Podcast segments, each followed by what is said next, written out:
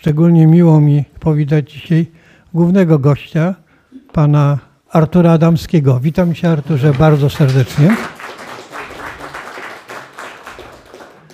Również pewne dopowiedzenie w związku z dzisiejszym świętem, bo nie tylko świętujemy rocznicę ustalenia Konstytucji 3 maja, ale także święto maryjne. A Polska z Maryją, z Panem Bogiem jest zawsze od samego początku swoich dziejów związana. I ważne były słowa, które kiedyś wypowiedział świętej pamięci błogosławiony kardynał Wyszyński i pani Marczak, pani Agnieszka Marczak, którą witam serdecznie, przypomni nam te słowa, które były kiedyś wypowiedziane. Także witam pani Agnieszko bardzo serdecznie.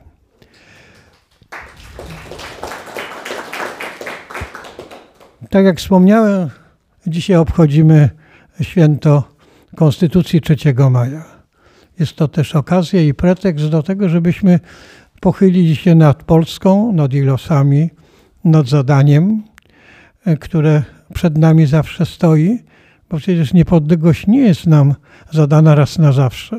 O tą niepodległość musimy walczyć ciągle, każdego dnia, na różny sposób. I myślę, że jesteśmy w takim gronie, który każdy z nas jakąś tromną, choćby cegiełkę, do budowania tej niepodległości, do utrzymania tej niepodległości włożył. I możemy się podzielić tymi refleksjami. Pan Artur Adamski, który jest znany Państwu jako historyk, jako publicysta, jako autor także książek dotyczących Kornela Morawieckiego, Solidarności Walczącej. Czytaliśmy wielokrotnie jego artykuły. Również w swoim życiu i swojej działalności o tą niepodległość Rzeczypospolitej dbał. Z pewnością ma wiele przemyśleń i refleksji z tym związanych. I dziękuję ci, Arturze, że zgodziłeś się przyjąć zaproszenie na to spotkanie i tymi refleksjami się podzielić. Ale myślę, że też będzie okazja do tego, żeby każdy z nas mógł się pewnymi refleksjami również podzielić, związanymi z Polską, zadaniami, które przed nami są, bo nie tylko mamy prawa i przywileje, ale może chciałbym podkreślić, mamy obowiązki w stosunku do naszej ojczyzny. I o tych obowiązkach i z tym związanych refleksjami chciałbym, żebyśmy się wzajemnie mogli podzielić. Ale nim oddam mikrofon już naszemu gościowi, to chciałem też przypomnieć, że dzisiaj obchodzimy 82. urodziny właśnie Kornela Morawieckiego. I będzie też obecny ksiądz Tomasz. Myślę, że w pewnym momencie także za duszę świętej pamięci Kornela razem się pomodlimy, pamiętając o jego rocznicy, o jego urodzinach. Ale jeśli chodzi o ogłoszenia, wspomniałem 499. spotkanie. Mam nadzieję, że Pan Bóg pozwoli dotrwać jeszcze do kolejnego miesiąca. Będzie 500. spotkanie. To 500. spotkanie będzie się trochę inaczej odbywało. Grono przyjaciół chciało zadbać i proponowało w związku z tym jakieś takie szersze uroczystości. Jestem im wdzięczny za tą pamięć i za ten plan takiego uhonorowania tej okrągłej liczby, ale na moją wyraźną prośbę chciałem, żeby to były nasze skromne spotkanie. Nie życzyłem sobie jakiejś wielkiej konferencji. Ma być to tak, jak zawsze spotykamy się skromnie od tylu lat. Ale będzie też inaczej. Jesteśmy wdzięczni, ja osobiście jestem wdzięczny Panu Bogu za to, że pozwolił dotrwać do takiej ilości spotkań. Podziękować za tych, którzy byli z nami, a których już dzisiaj nie ma, bo odeszli na wieczną służbę. I podziękować Wam wszystkim.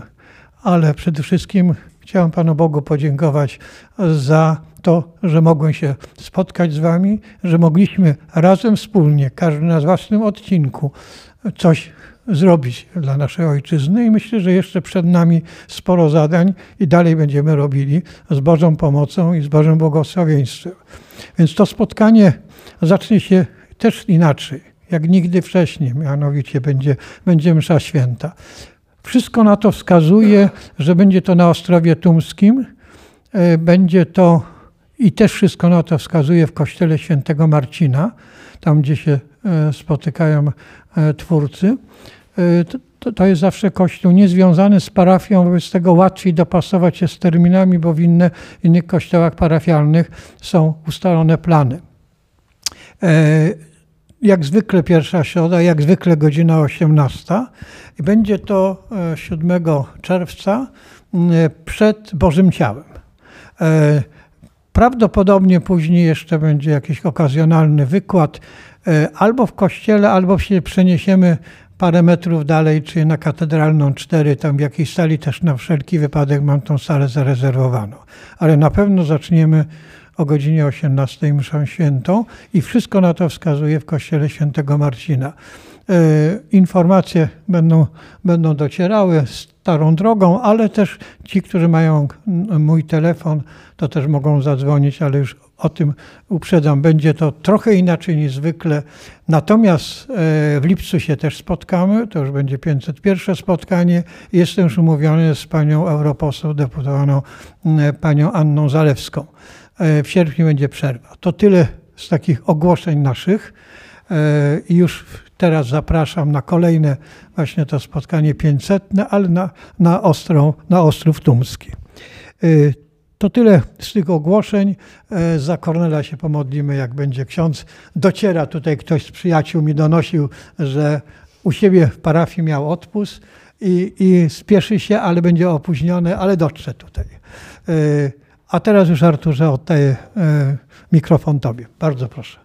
To ja dziękuję najpiękniej i ogromnie mi miło jest i ogromnie czuję się zaszczycony tym spotkaniem tutaj. I tak w sposób absolutnie wyjątkowy i szczególny. Pierwszy raz usłyszałem o tych spotkaniach od Kornela Morawieckiego. Aż strach pomyśleć, jak dawno temu z ogromnym uznaniem, z ogromnym takim podziwem mówił o tym, że jest takie miejsce we Wrocławiu, gdzie ludzie się spotykają regularnie od bardzo dawna i że te spotkania zaczęły się jeszcze przed sierpniem i że odgrywają ogromnie ważną, wspaniałą rolę. Tutaj Lech uczynił mi wyjątkowy zaszczyt, że akurat w taki dzień z taką numeracją i jeszcze do tego jeszcze wskazał mi temat tak ogólny, że praktycznie mogę mówić o wszystkim, co jest już zupełnie z wyróżnieniem absolutnie takim najwyższym. Także wielkie, wielkie dzięki. I cóż, mamy porozmawiać wokół dzisiejszej rocznicy i pomyślałem sobie, że moglibyśmy pomówić na temat kilku myśli na temat roli narodowej pamięci i świadomości historycznej oraz o kilku wnioskach z naszych narodowych dziejów, głównie wniosków związanych z tym wielkim akordem naszej historii, jakim była ustawa rządowa z 3 maja 1791 roku. I gdyż, no cóż, tak się składa, jak tutaj był łaskaw Lech zauważyć, ja nie podczuwam się do tego, że jestem jakimś, nie wiadomo jakim specjalistą od tych tematów, ale no tak się składało jakoś, że od kiedy tylko miałem czytać, starałem się czytać przeróżne książki i to jakoś wychodziło tak, że były to książki o Polsce, a Polska była jakoś, też się to tak składało, że przedmiotem takim, o którym z lepszym bądź gorszym skutkiem jakoś myślałem i stąd też trafiłem na ileś myśli w tych książkach, ileś wniosków oraz mi też czasem przychodziło coś do głowy, co wydaje mi się, tak sobie uzurpuję, może grzechem pychą, że może warto jakimiś wnioskami się też podzielić. Przy czym bardzo cenne były dla mnie zawsze bardzo cenne były dla mnie te świadectwa historyczne, które były pisane z perspektywy świadków, uczestników historii, ludzi uczestniczących w wydarzeniach, na przykład dzienniki, pamiętniki, które umożliwiały zrozumienie decyzji tych ludzi, które umożliwiały mi na przykład zrozumienie, dlaczego oni postępowali w tych dawnych wiekach tak, a nie inaczej, jaki był ich stan ich umysłów, jaki był ich stan wiedzy. Stąd na przykład zaczytywałem się bardzo kiedyś w przeróżnych świadectwach historycznych i na przykład mam teraz tu przed sobą takie jedno z absolutnie niezwykłych świadectw. Jest tutaj autor pewnej wyjątkowej książki.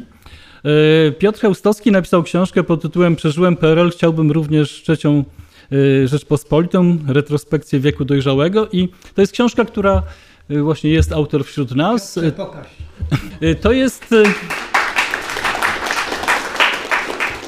I powiem całkiem serio, ponieważ przeczytałem tę książkę w poprzednim wydaniu, jak zacząłem czytać, to nie mogłem się oderwać, a moja żona tu też obecna się niepokoiła trochę, bo co chwilę po prostu książka powodowała, że się śmiałem. Śmiałem się oczywiście serdecznym, takim i wdzięcznym śmiechem i przypominała ta przygoda czytelnicza, przypominała mi moje najwspanialszego nauczyciela, jakiego w życiu spotkałem. Otóż miałem wielkie szczęście i wielki zaszczyt być uczniem jeszcze pod koniec szkoły podstawowej pani profesor Olech, która po prostu na jej lekcje historii mogłem po prostu przychodzić, gdyby to było możliwe, przychodzić rano i wychodzić wieczorem i tylko słuchać, słuchać i słuchać, ponieważ pani profesor Olech miała taki zwyczaj, że całą lekcję historii wypełniała od dzwonka do dzwonka strumieniem anegdot historycznych, które nie były przypadkowe, które składały się na pewną całość i to była wielka opowieść, która tymi anegdotami budowała nam wyobrażenie o tamtych czasach i prowadziła do różnych, umożliwiała wyciąganie wniosków.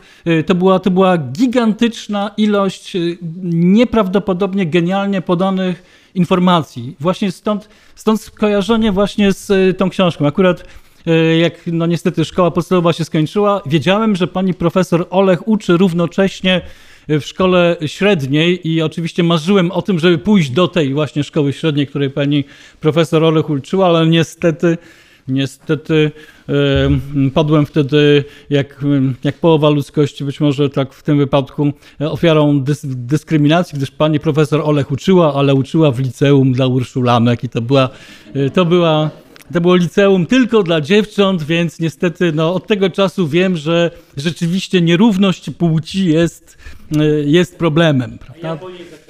Także ta książka jest właśnie, książka Piotra przypominała mi od razu właśnie Rety. Jestem znowu na lekcji z panią profesor Olech. Znów jest strumień genialnych, nieznanych mi zupełnie anegdot historycznych jego, ale których najczęściej Piotr sam uczestniczył. I one genialnie ilustrują przeróżne wydarzenia historyczne, różne procesy, różne etapy historyczne. Fantastycznie się to czyta i jest to znakomity zbiór, znakomity taki skarbiec wiedzy o tamtych czasach i myślę, że ta książka byłaby też genialnym taką książką, którą również młode pokolenie, nasi następcy by na pewno z wielką radością to czytali i dużo by się dowiedzieli o tych naszych doświadczeniach. Nie wiem, czy znam książkę, z której zrozumieliby więcej po prostu o tych czasach, w którym nam przyszło żyć. Od razu powiem, że wydawcą jest wydawnictwo Lena, łatwo zapamiętać, Lena, więc tam jak się wklika, to prawdopodobnie łatwo będzie trafić i żeby do miejsca, w którym można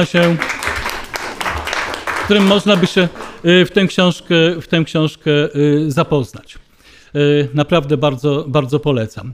Także to temat jest, o którym chciałbym mówić, jest złożony i pełen taki skłaniający właśnie do przeróżnych dygresji, a ja jeszcze mam patologiczną skłonność do dygresji. Będę się starał te dygresje, żeby Państwa... Dlatego Cię wybrałem, bo wiedziałem, że... Żeby się nie pogubić, to te dygresje czasem mam nadzieję da się je nazwać refleksjami, czasem gorzkimi, czasem takimi zakończonymi znakiem zapytania, wyodrębniać. No pierwsza, która mi tak przychodzi, której nie mogę się oprzeć tutaj, to jest taka, że jesteśmy w takim miejscu, gdzie niedaleko tego miejsca, w którym jesteśmy 42 lata temu, pani Agnieszka Holland kręciła film w najbliższych okolicach. Znaczy kręciła film pod tytułem Kobieta samotna i część zdjęć, znaczy prawie wszystkie zdjęcia były kręcone we Wrocławiu, natomiast część zdjęć była kręcona na ulicy Oleśnickiej, część na Nowowiejskiej i to też ta postać, którą tutaj przywołuję, ona też jest troszeczkę też podobna może przywoływać, może być przykładem pewnego też takiego złożonego losu, ponieważ no cóż, Kiedy, dzisiaj pani Agnieszka Holland znana nam jest z działalności bardzo nikczemnej i powiedziałbym występującej przeciwko naszemu krajowi wręcz, tak bym powiedział, aczkolwiek parę lat temu nakręciła jeden ze swoich istotnych filmów, film poświęcony głodowi na Ukrainie, Hołodomorowi i tej zmowie Zachodu, który wiedział o tym, że co się dzieje, ale tę zbrodnię straszliwą ukrywał. Także Holandowa nawet jeszcze nie tak dawno potrafiła nakręcić film przyzwoity. Teraz zajmuje się tylko i wyłącznie rzeczami no, strasznie nikczemnymi, takie mam wrażenie. Natomiast kiedyś nakręciła jednak kilka filmów dla polskiej kultury znaczących, ważnych, naprawdę ważnych i ważnych również dla polskiej wiedzy historycznej. Także też takie refleksja na tym, jak złożone potrafi być życie człowieka, jakie różne postacie może człowiek przybierać. Kiedyś taki profesor filozofii, profesor Radziewolski twierdził, że człowiek w jakiś sposób czasem się zmienia w cyklach 7-letnich, ponieważ mniej więcej tak biegnie cykl wymiany komórkowej. Być może na tym to, nie wiem, to taki, on tak twierdził. Może jest troszeczkę w tym racji, ale też na przykład ten przypadek osoby, która kiedyś stworzyła ważne dzieła do polskiej kultury, a w tej chwili szkodzi Polsce, też jest takim może, troszeczkę mi może przywodzić na myśl człowieka takiego jak Stanisław August Poniatowski, który mnóstwo dobrych intencji i również jeden z najważniejszych autorów Konstytucji 3 maja, a skończył w sposób taki, który nie daje się usprawiedliwić. Więc tak to bywa. Natomiast przywołuję tę właśnie akurat tę postać i ten film, ponieważ właśnie 42 lata temu kręciła film tutaj w najbliższych okolicach pod tytułem Kobieta samotna i jeden z wątków tego filmu toczy się właśnie 3 maja roku 1981 i w tym filmie pojawia się taka kwestia właśnie, że po tych uroczystościach jakichś trzeciomajowych dwoje głównych bohaterów sobie siedzi w domu swoim skromnym i tytułowa bohaterka, kobieta samotna odgrywana przez Marię Chwalibuk, pyta swojego partnera, którego grał Bogusław Linda, tak po tym dniu właśnie 3 maja, słuchaj, a co to w ogóle się wydarzyło tego 3 maja? No i Linda odpowiada, to taką ustawę ogłosili przeciw komunistom. I w sumie to powiem tak, że to tak pół żartem powiem, ale myślę sobie, że to w sumie ten wniosek wcale nie jest taki zły. To znaczy oczywiście on jest tak historyczny, to nie przeciw komunistom, ale przeciw ich poprzednikom w dosyć podobnych realiach historycznych, prawda? I to nie byli komuniści, ale to też byli wrogowie Polski. Wiadomo, komuniści wrogowie Polski to byli poprzednicy wrogów. I również ustawa rządowa z 3 maja 1791 roku była wprowadzona może nie tyle przeciw wrogom, chociaż w dużej mierze tak, ale po prostu, żeby zapobiec, ratować Polskę. Więc ja na przykład myślę sobie, że to stwierdzenie, że ta ustawa, że Konstytucja 3 maja była przeciw komunistom, nie jest aż taka głupia. Ona jest ahistoryczna, ale co jest najważniejsze? Tutaj najważniejsze jest to, bo myślę sobie, że najważniejszą funkcją wiedzy historycznej jest to, żeby z tej wiedzy wyciągać pewne uniwersalne, przydatne, ogólnoludzkie konkluzje. I Linda odpowiadając w ten sposób w zasadzie uważam, że powiedział rzecz trafną. W zasadzie mamy taki problem. Musimy w Polsce czasem się zorganizować i na przykład stworzyć jakąś ustawę, uchwałę, stworzyć prawo, które będzie Polski broniło. Więc ja na przykład i powiem też, że gdyby większość naszych rodaków tyle wiedziała o Konstytucji 3 maja, to ja byłbym nawet dosyć zadowolony. Bo to jest po prostu, myślę, jedna z dwóch najważniejszych funkcji historii, tak moim zdaniem, czyli że wyciąganie ogólnych wniosków, czyli jakaś taka nauka, którą możemy pożytkować, płynąca z historii. A druga rzecz, druga funkcja historii, taka najważniejsza, tak moim zdaniem, to jest świadomość wspólnoty losu, prawda? To znaczy, jeżeli znamy historię, to możemy stanowić wspólnotę. Natomiast jest bardzo wiele definicji narodu. Natomiast jedną z takich definicji, która wydaje mi się najbardziej logiczna i uzasadniona, to jest taka definicja, że naród to jest po prostu wspólnota losu, prawda? Wszyscy przeżywamy w długiej perspektywie historycznej to samo i to jest nasze wspólne doświadczenie i skutkiem tego jesteśmy narodem. No i właśnie teraz pierwsze pytanie, taka pierwsza kwestia, która właśnie, którą bym chciał tutaj tak zasygnalizować, podnieść w związku z tą świadomością narodową i historyczną i w ogóle rolą historii. To na przykład, no ja nawet nie mam wrażenia, ale mam pewność, bo pamiętam, przeżywałem to boleśnie, że tak mniej więcej od roku 1989 zaczęły bardzo mocno tętnić w tych mediach głównego nurtu, w zasadzie jedynego, ponieważ wszystkie inne media, które nie należały do głównego nurtu, zostały zepchnięte na margines, zaczęły tętnić takie i powtarzane były na mnóstwo sposobów takie opinie na temat tego, czym jest historia i jaka jest rola historii.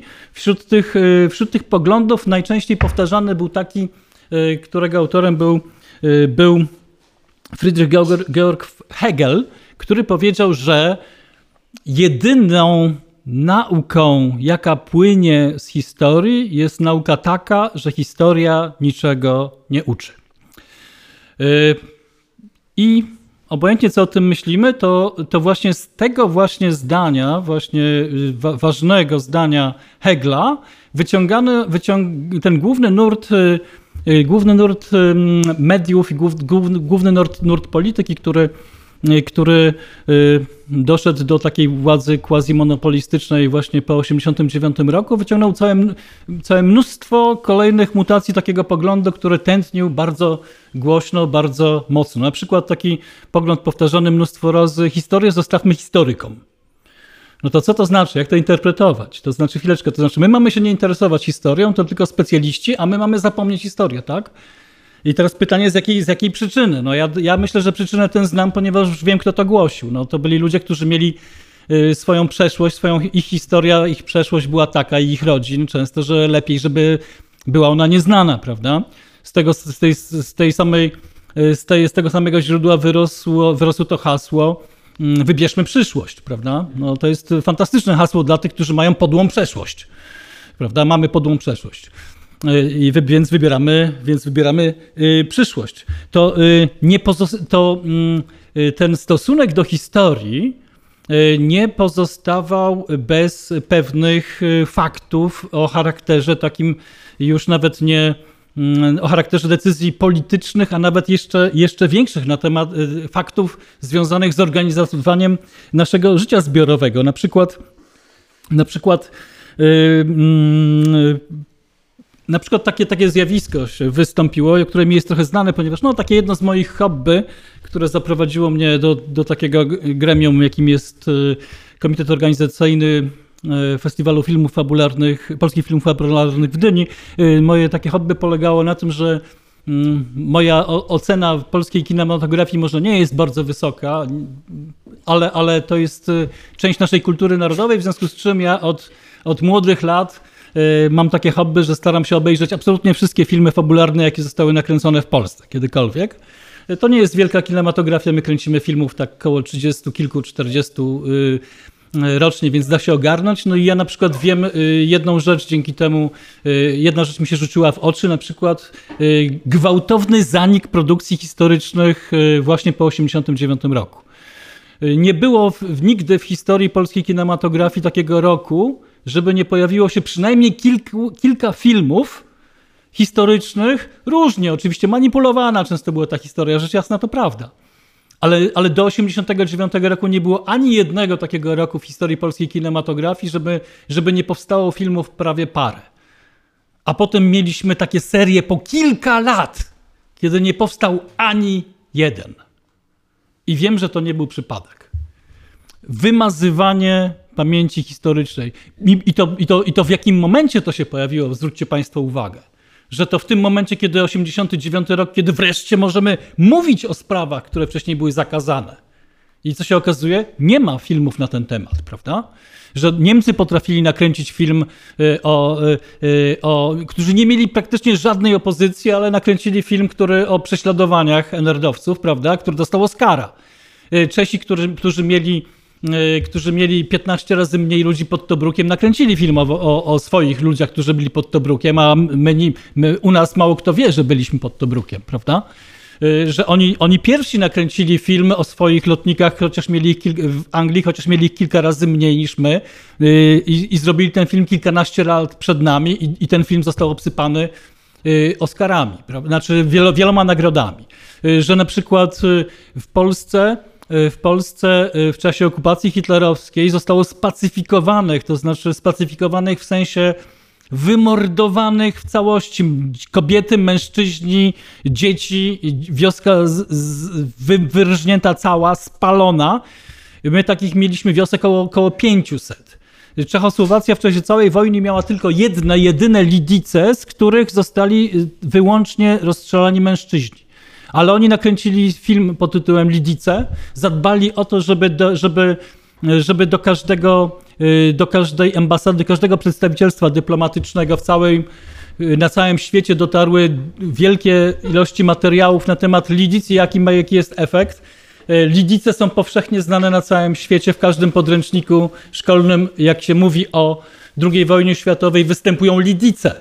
I są Czechy, które poniosły obok Danii najmniejsze straty w czasie II wojny światowej z wszystkich rzeczywistych uczestników. A kto wie, a my? O nas niejednokrotnie zdziwieni są studenci Sorbony, że byliśmy po stronie koalicji antyhitlerowskiej, prawda? To jak była taka wystawa w Nowym Jorku o polskich lotnikach, to Amerykanie dowiadywali się, to Polacy byli w ogóle po naszej stronie w czasie wojny? Przecież to naziści są, prawda? Więc takie są skutki tych zaniedbań.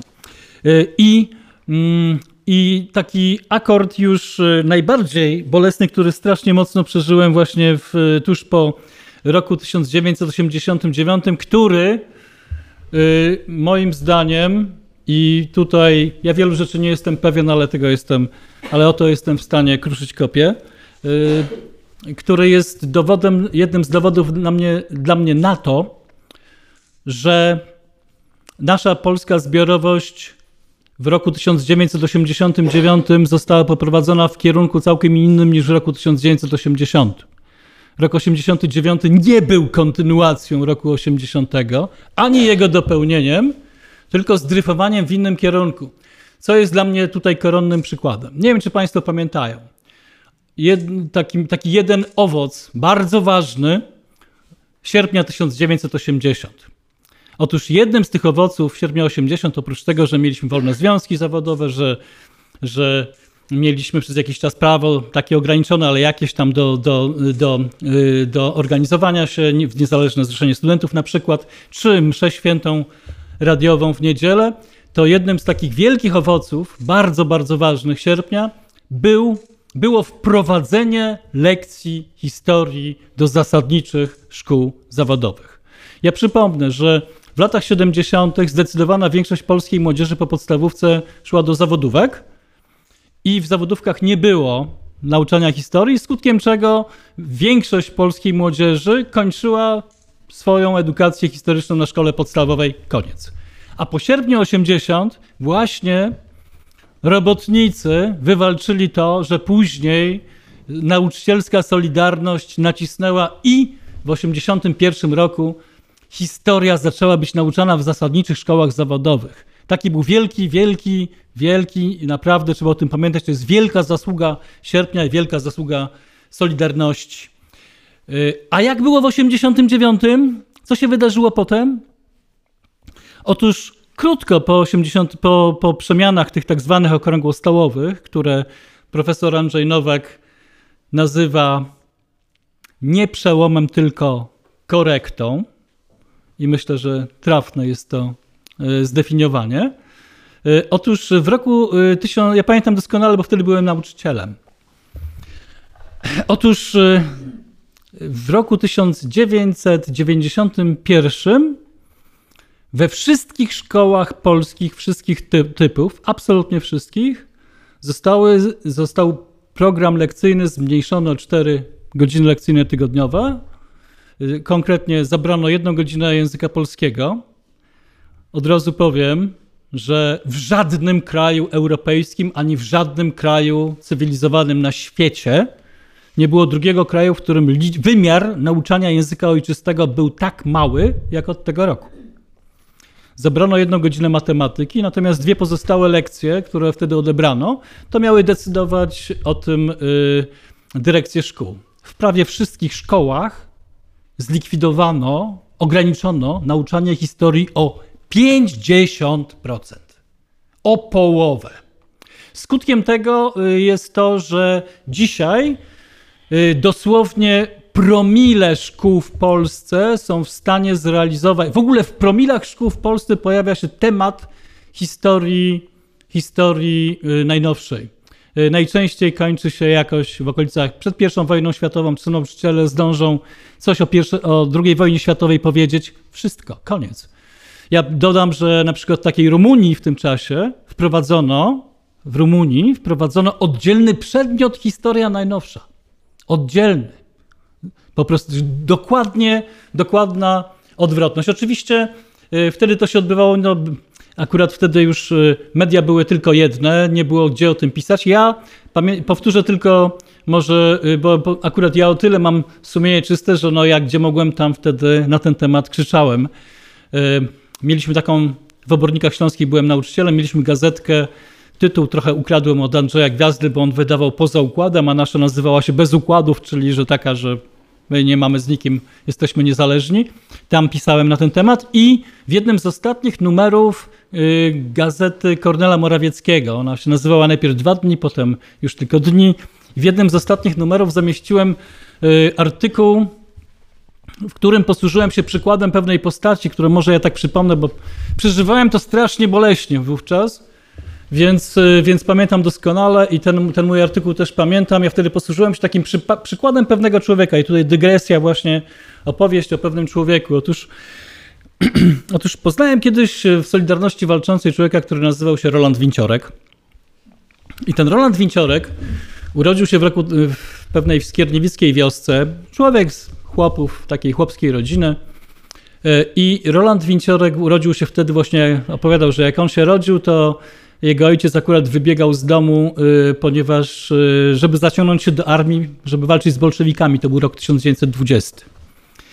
Roland wychował się w pierwszych latach życia w jakiejś części na kolanach samego Władysława Reymonta, ponieważ matka Rolanda Winciorka była gospodynią Reymonta w Lipcach Reymontowskich.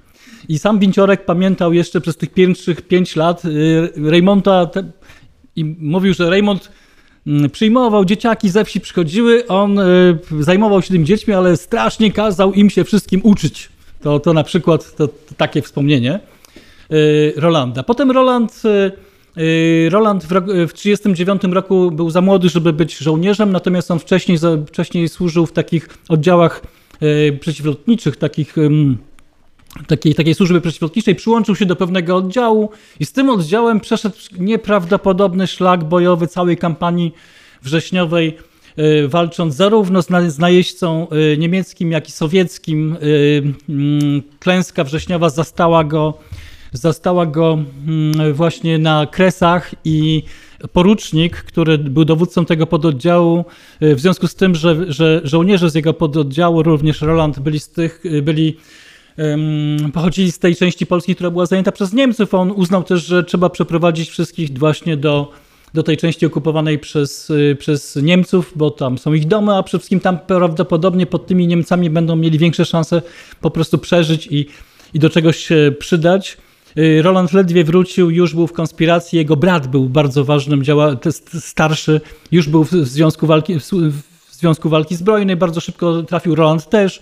Roland później uczestniczył, miał bardzo dużo wspólnego z Żegotą.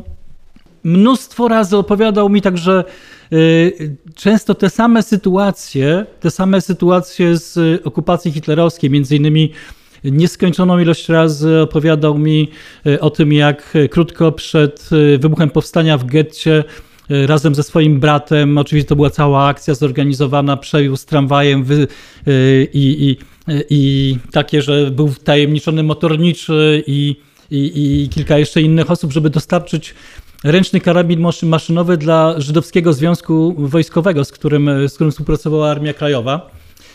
Nie wiem, czy wierzycie Delmanowi, ale on często powtarzał w tych swoich wspomnieniach, że całe powstanie miało tylko jeden, jedyny ręczny karabin maszynowy. Roland Winciorek dokładnie opisywał ze szczegółami, jak to było z tym przerzuceniem. Opowiadał również o próbach wyprowadzenia Żydówek, na co Rada Starszych Żydowska nie pozwoliła. I mnóstwo tego typu historii, prawda, Rolanda Winciorka, a potem zaraz po wojnie Roland włączył się w organizację Wolność i Niezawisłość. Jego brat został aresztowany przez UB, zamordowany. Roland doskonale znał imiona, nazwiska oprawców, wiedział czym się zajmują. Do końca życia nie udało mu się dojść do sprawiedliwości. Potem właśnie to z domu Rolanda Winciorka w 1968 roku Kornel Morawiecki razem z synem Rolanda Wojciechem wyszli po to, żeby zaprotestować przeciwko agresji na Czechosłowację, a ten protest polegał na tym, że odcinek 30-kilometrowy jednej z najbardziej uczęszczanych linii kolejowych Wrocław-Poznań na odcinku od Osoli do Wrocławia został wymalowany setkami napisów protestujących przeciwko temu wydarzeniu. Właśnie w domu Rolanda Winciorka później była jedna z pierwszych drukarni, których właśnie na strychu, bo to tu taki wielki dom w Wilczynie Leśnym, gdzie na strychu zorganizowali potężną, ogromną drukarnię, w której właśnie jeszcze nie mający 12 lat Mateusz Morawiecki zaczynał swoją przygodę z podziemnym drukiem, co polegało na tym, że arkusze wydrukowanego Biuletynu Dolnośląskiego rozkładał i suszył, a potem włączał się w dalszą działalność. No i ja w sumie Rolanda właśnie, który mnóstwo mi opowiadał takich właśnie wydarzeń, jego udziału, który wymagał naprawdę no, heroizmu. On się narażał życie mnóstwo razy w tej konspiracji wojennej, powojennej. I się pytałem, słuchaj, no, ale to skąd taka moc, skąd takie dlaczego no jest coś taki, a nie inne. I on powiedział mi coś takiego, co mi właśnie zapadło w pamięć w pewnym momencie i co właśnie napisałem na łamach właśnie Gazety Dnia. On napisał mi coś takiego, że zacząłem chodzić, jak miałem tych lat 6 czy 7, do powszechnej szkoły, takiej zwykłej, biednej, wiejskiej szkoły. I zacząłem się w tej szkole uczyć i miałem nauczyciela i ten nauczyciel na pewnej lekcji opowiadał nam różne rzeczy, no i na takiej jednej lekcji miałem wtedy tam, nie wiem, 8 czy 9 lat i on opowiadał nam o bitwie pod Termopilami. I to wyglądało tak, że po prostu opowiadał ten nauczyciel z wiejskiej szkoły dla wiejskich dzieci i on opowiadał, że garstka obrońców postanowiła stanąć do obrony swojej ojczyzny przed wrogiem, który szedł na tę ojczyznę i wiadomo było, oni wszyscy wiedzieli, że zginą, oni wszyscy wiedzieli, że nie mają szans przeżyć, ale zrobią wszystko, żeby tego wroga zatrzymać, że nie cofną się, że po prostu będą stali na tej twardo i będą walczyć i tego wroga osłabią najmocniej, jak tylko się da, żeby on do ich ojczyzny nie wszedł. I Roland mi opowiadał tę historię, opowiadał o tej lekcji, nie wiem, 60 lat po tym, jak ta lekcja miała miejsce i opowiadał mi tak, jakby ta lekcja była przed chwilą. I opowiadał mi jeszcze o tym, że właśnie o innych historiach, które ten nauczyciel tym dzieciakom opowiadał. Opowiedział właśnie o takiej historii właśnie też później, bo dzieci były zafascynowane tą opowieścią i chciały jeszcze. No to opowiadał, że właśnie, że przed tą bitwą pod Termopilami, kiedy ci obrońcy się przygotowywali, byli sami, nikt tam do nich, liczyli na to, że ktoś przyjdzie z pomocą jeszcze im, no, że może dadzą radę, może większą. No i w sumie czekali na tę pomoc i okazało się, że późnym wieczorem ta pomoc przyszła, ale w postaci jednego starego, zgarbionego takiego dziadka, no, który właśnie okazało się, że on jest jedyną pomocą. No i wszyscy oczywiście mogli się załamać, ale tym człowiekiem, który przyszedł, był poeta Tyrtaios. I on usiadł z tymi obrońcami i zaczął im opowiadać, słuchajcie, ojczyzna, to po prostu nie można się, jak walczymy o ojczyznę, jak bronimy ojczyzny, swojego domu, tego, co dostaliśmy po przodkach, to ani kroku w tył. Musimy walczyć. I wszyscy słuchali całą noc i tak jak byli wcześniej załamani, że są sami, prawda, że po prostu czy poradzą, po prostu stanęli do tej walki i żeby obronić swój ojczysty dom. Roland mi te właśnie te opowieści, te swoje lekcje historii z dzieciństwa właśnie opowiadał tak, jakby pamiętał je przed chwilą. I ja przytoczyłem tę historię w jednym z ostatnich artykułów, w jednym z ostatnich numerów gazety Kornela Morawieckiego Dni, właśnie wtedy, kiedy zabierano lekcje historii, zadałem takie pytanie, że nauczanie historii może odegrać taką rolę w formowaniu obywatela, w formowaniu patrioty, w formowaniu człowieka. Czy jeżeli teraz zabieramy połowę lekcji historii, to czy w ogóle będzie szansa, żeby pojawił się nauczyciel, kiedykolwiek dla polskich dzieci, nauczyciel z taką lekcją?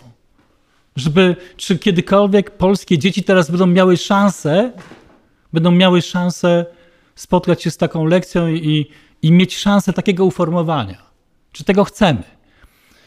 To był wtedy taki głos wołającego na puszczy. Ja dodam do tego jeszcze może, że razem z tymi oszczędnościami. Wtedy znajdowały się pieniądze na tysiące rzeczy, naprawdę, na łajdackie rzeczy. Ja już nie chcę tutaj mówić, ale po prostu jak potem się dowiadywałem, na co wydawał pieniądze rząd Mazowieckiego i Bieleckiego, to naprawdę ani starczało na nauczanie historii, no powiem krótko, starczały na przykład pieniądze na mieszkania prezentowane dzieciom ubeków, prawda, były wręczane razem z paszportami w 1968 roku.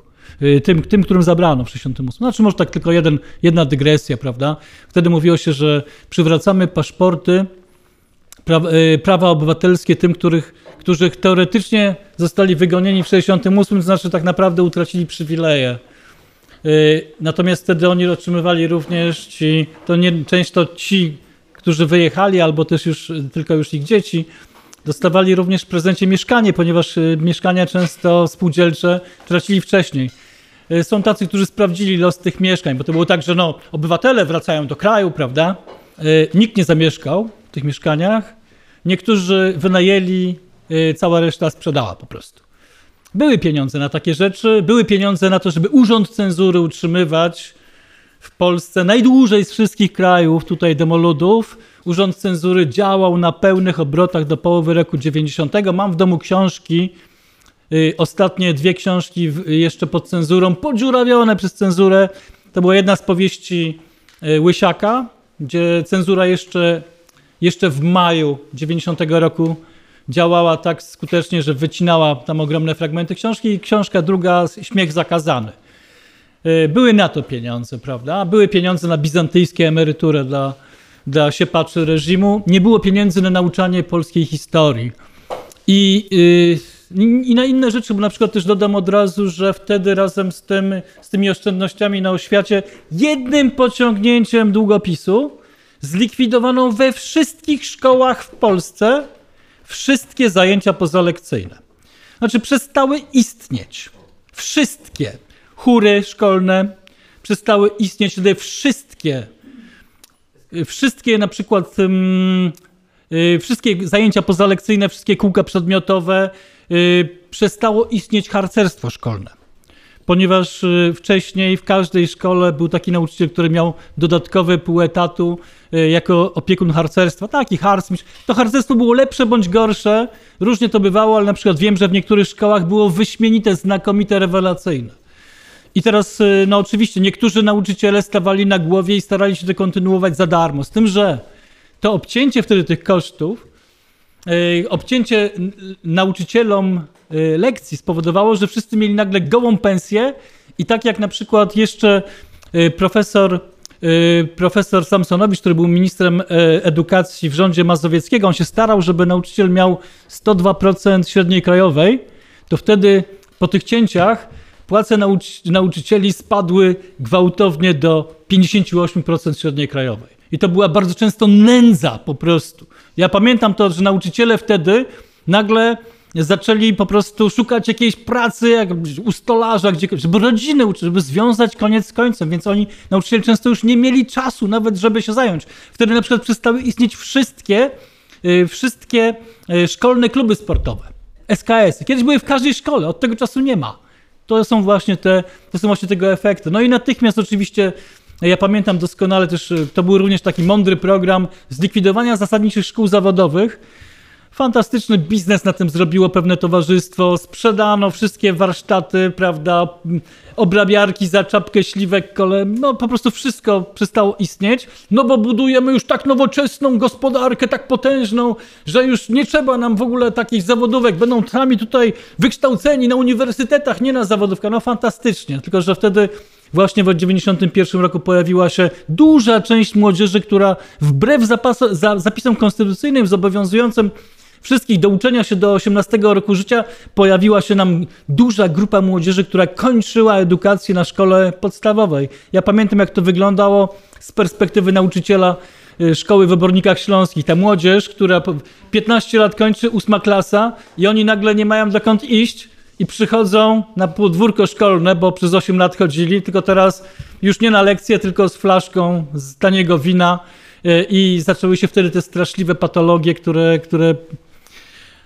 Straszna rzecz, no ale to jest w kontekście, to jest tylko taka poboczna część tego zjawiska, jaką była likwidacja połowy nauczania historii i koszty tego są ogromne. Ja a propos tego wołającego na puszczy, ponieważ dosłownie wtedy prawie o tym nie mówił nikt, ale pewien człowiek, który absolutnie nie jest z mojej bajki, ale jakoś miał wtedy dostęp do radia i w radiu profesor Karol Modzelewski, on miał szansę, był akurat przed mikrofonem Polskiego Radia i on powiedział, że proszę Państwa, to, co zostało właśnie zrobione, to jest akt wykreślania Polski z listy krajów cywilizowanych.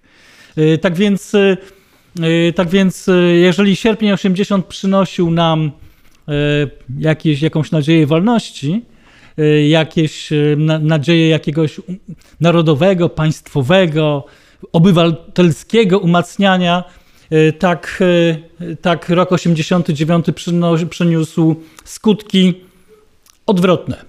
Poszło w drugą stronę zupełnie na bardzo, bardzo wielu obszarach. To, krótko mówiąc, rok 89 nie był kontynuacją, tylko zaprzeczeniem roku 80. Możemy się o to kłócić, ja tak uważam. I cóż,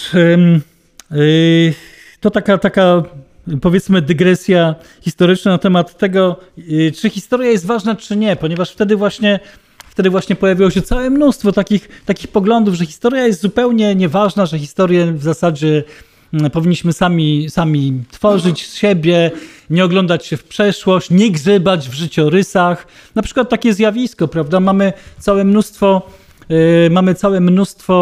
ważnych postaci życia politycznego, którzy odegrali ogromną, fundamentalną, czy niejednokrotnie rolę, dobrą czy złą, często nie najlepszą. No ale jeżeli ludzie byli prezydentami, premierami i na przykład nie może się ukazać żadna biografia tych ludzi, prawda? Na przykład no ja jestem ciekaw, no zobaczyłem, że jest książka, nagle widzę, że jest Tadeusz Mazowiecki na okładce, no to lecę, pierwsza biografia Mazowieckiego, no ciekawe co napiszą, prawda? Mazowieckiego, ponieważ no, można by dużo mówić, kim on był. Natomiast no, była to książka jedna z najbardziej kuriozalnych, jakie w życiu widziałem. Redaktorem jej był pan Aleksander Hall i nosiła tytuł Architekt Wolnej Polski. No to jest w zasadzie i jak zobaczyłem, no to po prostu mówiąc krótko, no stek kompletnych bzdur. Natomiast jeżeli pojawiają się jakieś rzetelne prace, gdzie pojawia się jakiś badacz, który rzeczywiście jakoś stara się sprawdzić, kto to nami rządził. Jak na przykład pierwsza taka konkretna biografia Lecha Wałęsy napisana przez Pawła Zyzaka, no to skończyło to się nadzwyczajną interwencją pani minister Kudryckiej, która zarządziła totalną jakąś procedurę komisyjną na Uniwersytecie Jagiellońskim, prawda? Że w sumie tutaj okazało się, że nie znaleziono tam nawet jednego błędu warsztatowego. Ja myślę sobie, że no zadam pytanie, który to polski absolwent wyższej uczelni pisze pracę magisterską takiej grubości, gdzie są tysiące pozycji bibliograficznych w środku, prawda? No ale właśnie okazuje się, że zamiast historii buduje się historię. Po prostu, jeżeli wypchnie się w miarę rzetelną wiedzę historyczną, to da się wtedy wcisnąć w te miejsce albo fałszywe narracje, albo da się wcisnąć mitologię. I ja jestem, tak myślę, że zaryzykowałbym taki pogląd, że eliminacja historii z nauczania była właśnie świadomym zamiarem, że właśnie miała to na celu, prawda? Żeby historię zastępować mitologią. A skoro tu usłyszałem, że ma tutaj być w przyszłości pani Anna Zaleska, no to no tak śmiesznie, ponieważ studiowaliśmy na jednym roku, ja byłem w grupie od Adamskiego do Chudziaka, a Ania była w grupie na tym samym roku od Dybka do Gąsior, a pani Zaleska wtedy miała imię, nazywała się właśnie Gąsior. Natomiast jedna rzecz, jak się dowiedziałem, że została ministrem, to tak myślałem, o, Anka ministrem, no ciekawe co będzie. I powiem jedno, że jedno będę jej pamiętał na plus od razu, ponieważ ja przypomnę, że jak już, że to wyrzucanie historii ze szkół polskich było kontynuowane nadal i potem miało taki wymiar, że w ogóle był pomysł, żeby wyrzucić historię z liceów. W ogóle miały być ograniczone lekcje historii tylko do takiego jakichś kuriozalnych lekcyjek w jednej klasie, a potem historii nie miało być wcale. I odpowiedzią na to było co? Odpowiedzią na to były głodówki protestacyjne, strajki głodowe. Tutaj w siedzibie Solidarności w strajku głodowym uczestniczyła jedna z najpiękniejszych postaci Solidarności, Eugeniusz Szumiejko, który krótko niestety później już nie żył. Wspaniała postać. Marek Muszyński, jak najbardziej. Wspaniali ludzie i właśnie tak się pamiętam, wtedy się zastanawiałem, o, Anka jest ministrem, ciekawe co zrobi. No i okazało się, że jedna z pierwszych decyzji w jej gestii należy odznaczanie zasłużonych dla edukacji medalami edukacji narodowej. Jedna z pierwszych decyzji. Dla wszystkich, którzy brali udział w strajkach w obronie historii, medale edukacji narodowej. I od tego momentu, no Anka, brawo. To także to tak a propos tutaj tego gościa, który ma... W lipcu jej podziękuję. Tak, to za to ja jestem jej bardzo... Żona Olka Halaba była wtedy ministrem i ona to powiedziała. Słucham? Tak? Żona Olka tak, no niestety. Natomiast właśnie jakie jest znaczenie historii, bo tutaj powiedzieliśmy sobie o tym, jakie przekonanie, jak nam starano się historię obrzydzić, jak historię na przykład, cała sprawa na przykład lustracji, że to nie powinniśmy tego robić. Ja na przykład uważam, to jest dla mnie bardzo bolesna historia, powiedziałbym tutaj, bo niestety w zasadzie to jest tak, że ja czasami mam takie pretensje do ludzi Kościoła, w zasadzie nie wiem, czy powinienem je wygłaszać, bo to, chociaż jeżeli jesteśmy w takim gronie swoich, to powiem tak, że na przykład uważam, że bardzo źle się stało, że kardynał Glemp zablokował lustrację w kręgach właśnie wśród kapłanów. Z takiej przyczyny potem przeczytałem, ponieważ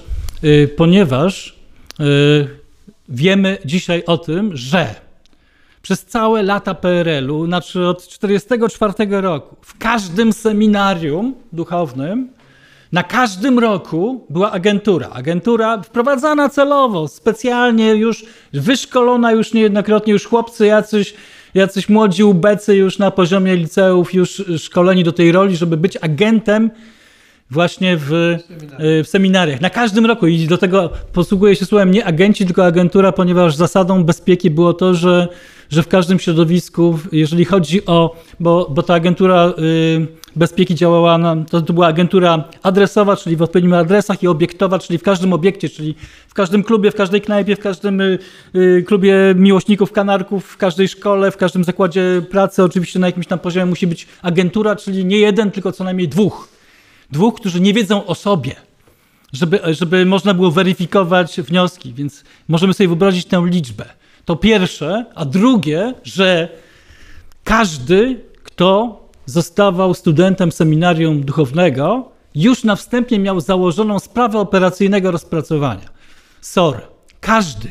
Na czym to polega taka sprawa? To polega na tym, krótko mówiąc, jeżeli ktoś ma założony SOR, to gdziekolwiek gdzie się nie pojawi, tam od razu agentura działa, w tym celu, żeby go obserwować, prowokować i stworzyć sytuację, produkować tak zwane kompromaty, czyli że doprowadzić do sytuacji, która umożliwi złapania haka na człowieka, na każdego. I to więc można było, oczywiście szukano takich słabości, prawda? Ja pamiętam taki mój mentor z konspiracji, Tosiek Ferenc, nieżyjący od wielu lat, on mnóstwo razy powtarzał. Ja tak lubiłem słuchać, bo w ogóle lubię dobre kaznodziejstwo i tak czasem pół żartem, ale Tosiek mówi, słuchaj, jak cię złapią, to pamiętaj, to musisz być przygotowany na jedno, ponieważ oni zawsze będą szukać twojej słabej strony. Każdy ma jakąś słabą. Zastanów się, która jest twoją słabą stroną, bo będą tego szukać i musisz tego umieć upilnować, co jest twoją słabą stroną.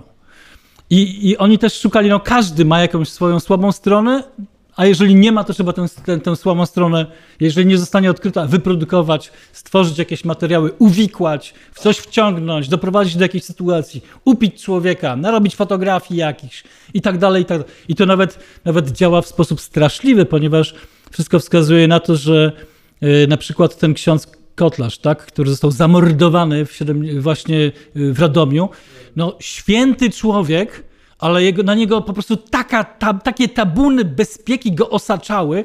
Jego trzeba było upić, jakieś przyprowadzić kobiety, prawda, które tam po człowieku, który był otruty jakimiś środkami i w końcu zamordowany, żeby stworzyć, wyprodukować na niego jakieś paskudstwa, żeby go móc tym szantażować. On temu nie uległ, więc go zamordowali.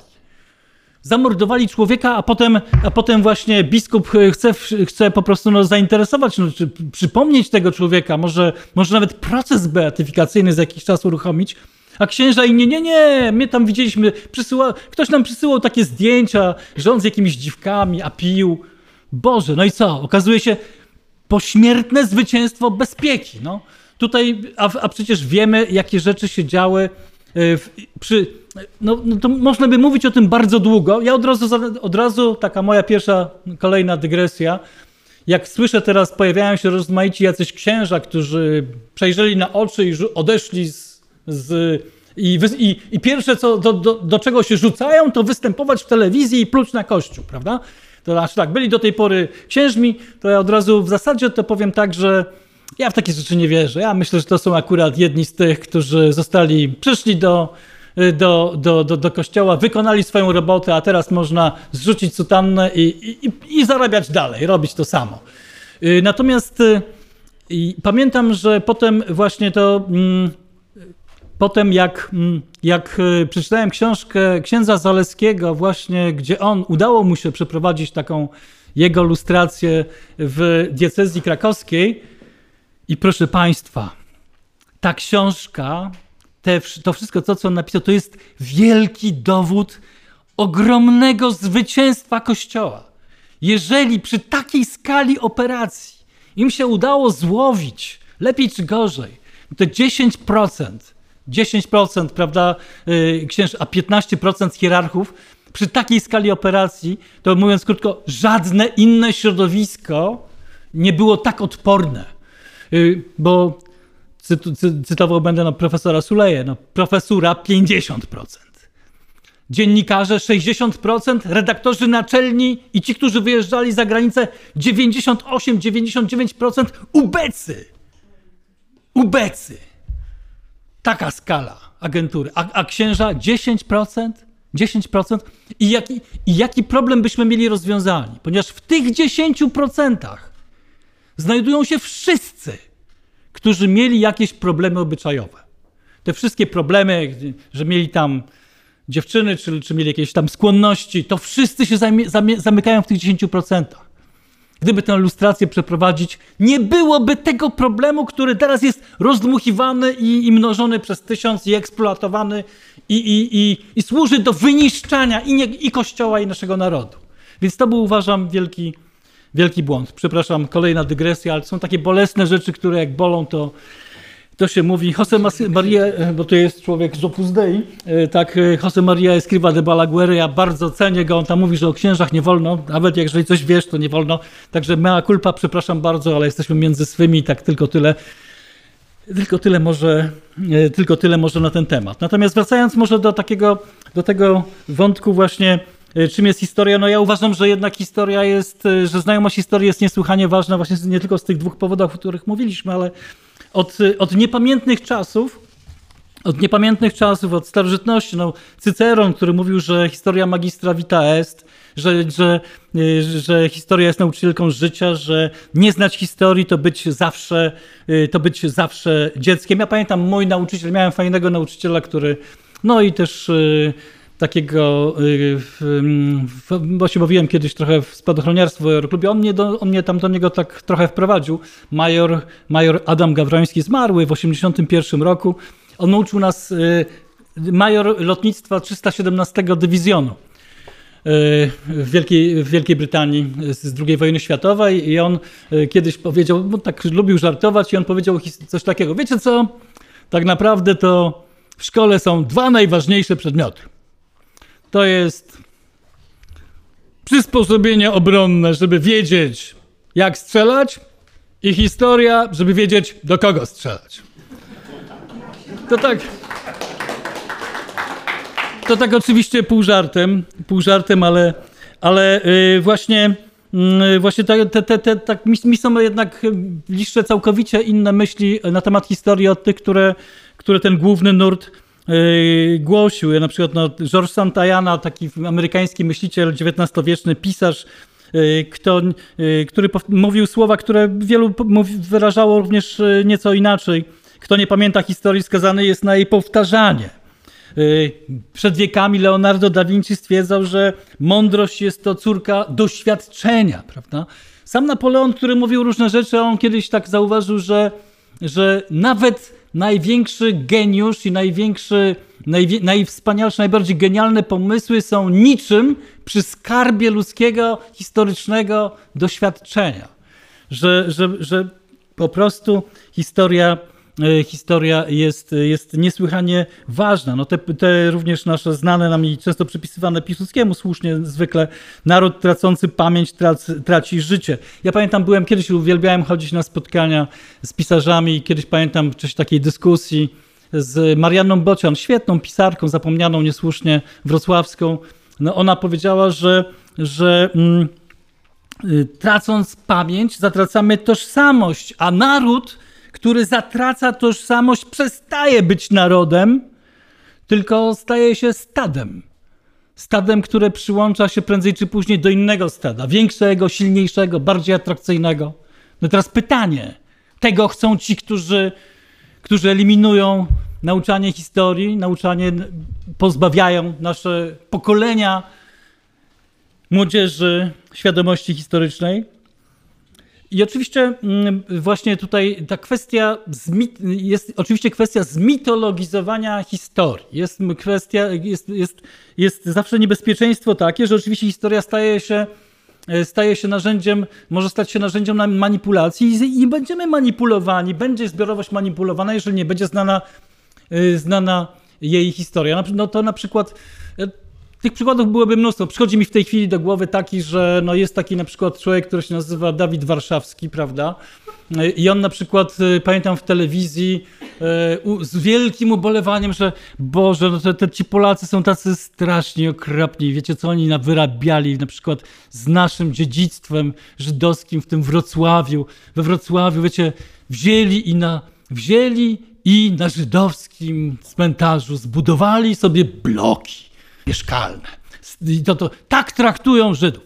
Natomiast pytanie właśnie, jaka jest prawda? Jakby ludzie wiedzieli, jaka jest historia wrocławskich cmentarzy. We Wrocławiu było 48 cmentarzy wyznaniowych katolickich i ewangelickich. Z tych cmentarzy ocalały w sumie może 3, może 4, czyli mniej niż 10%, prawda?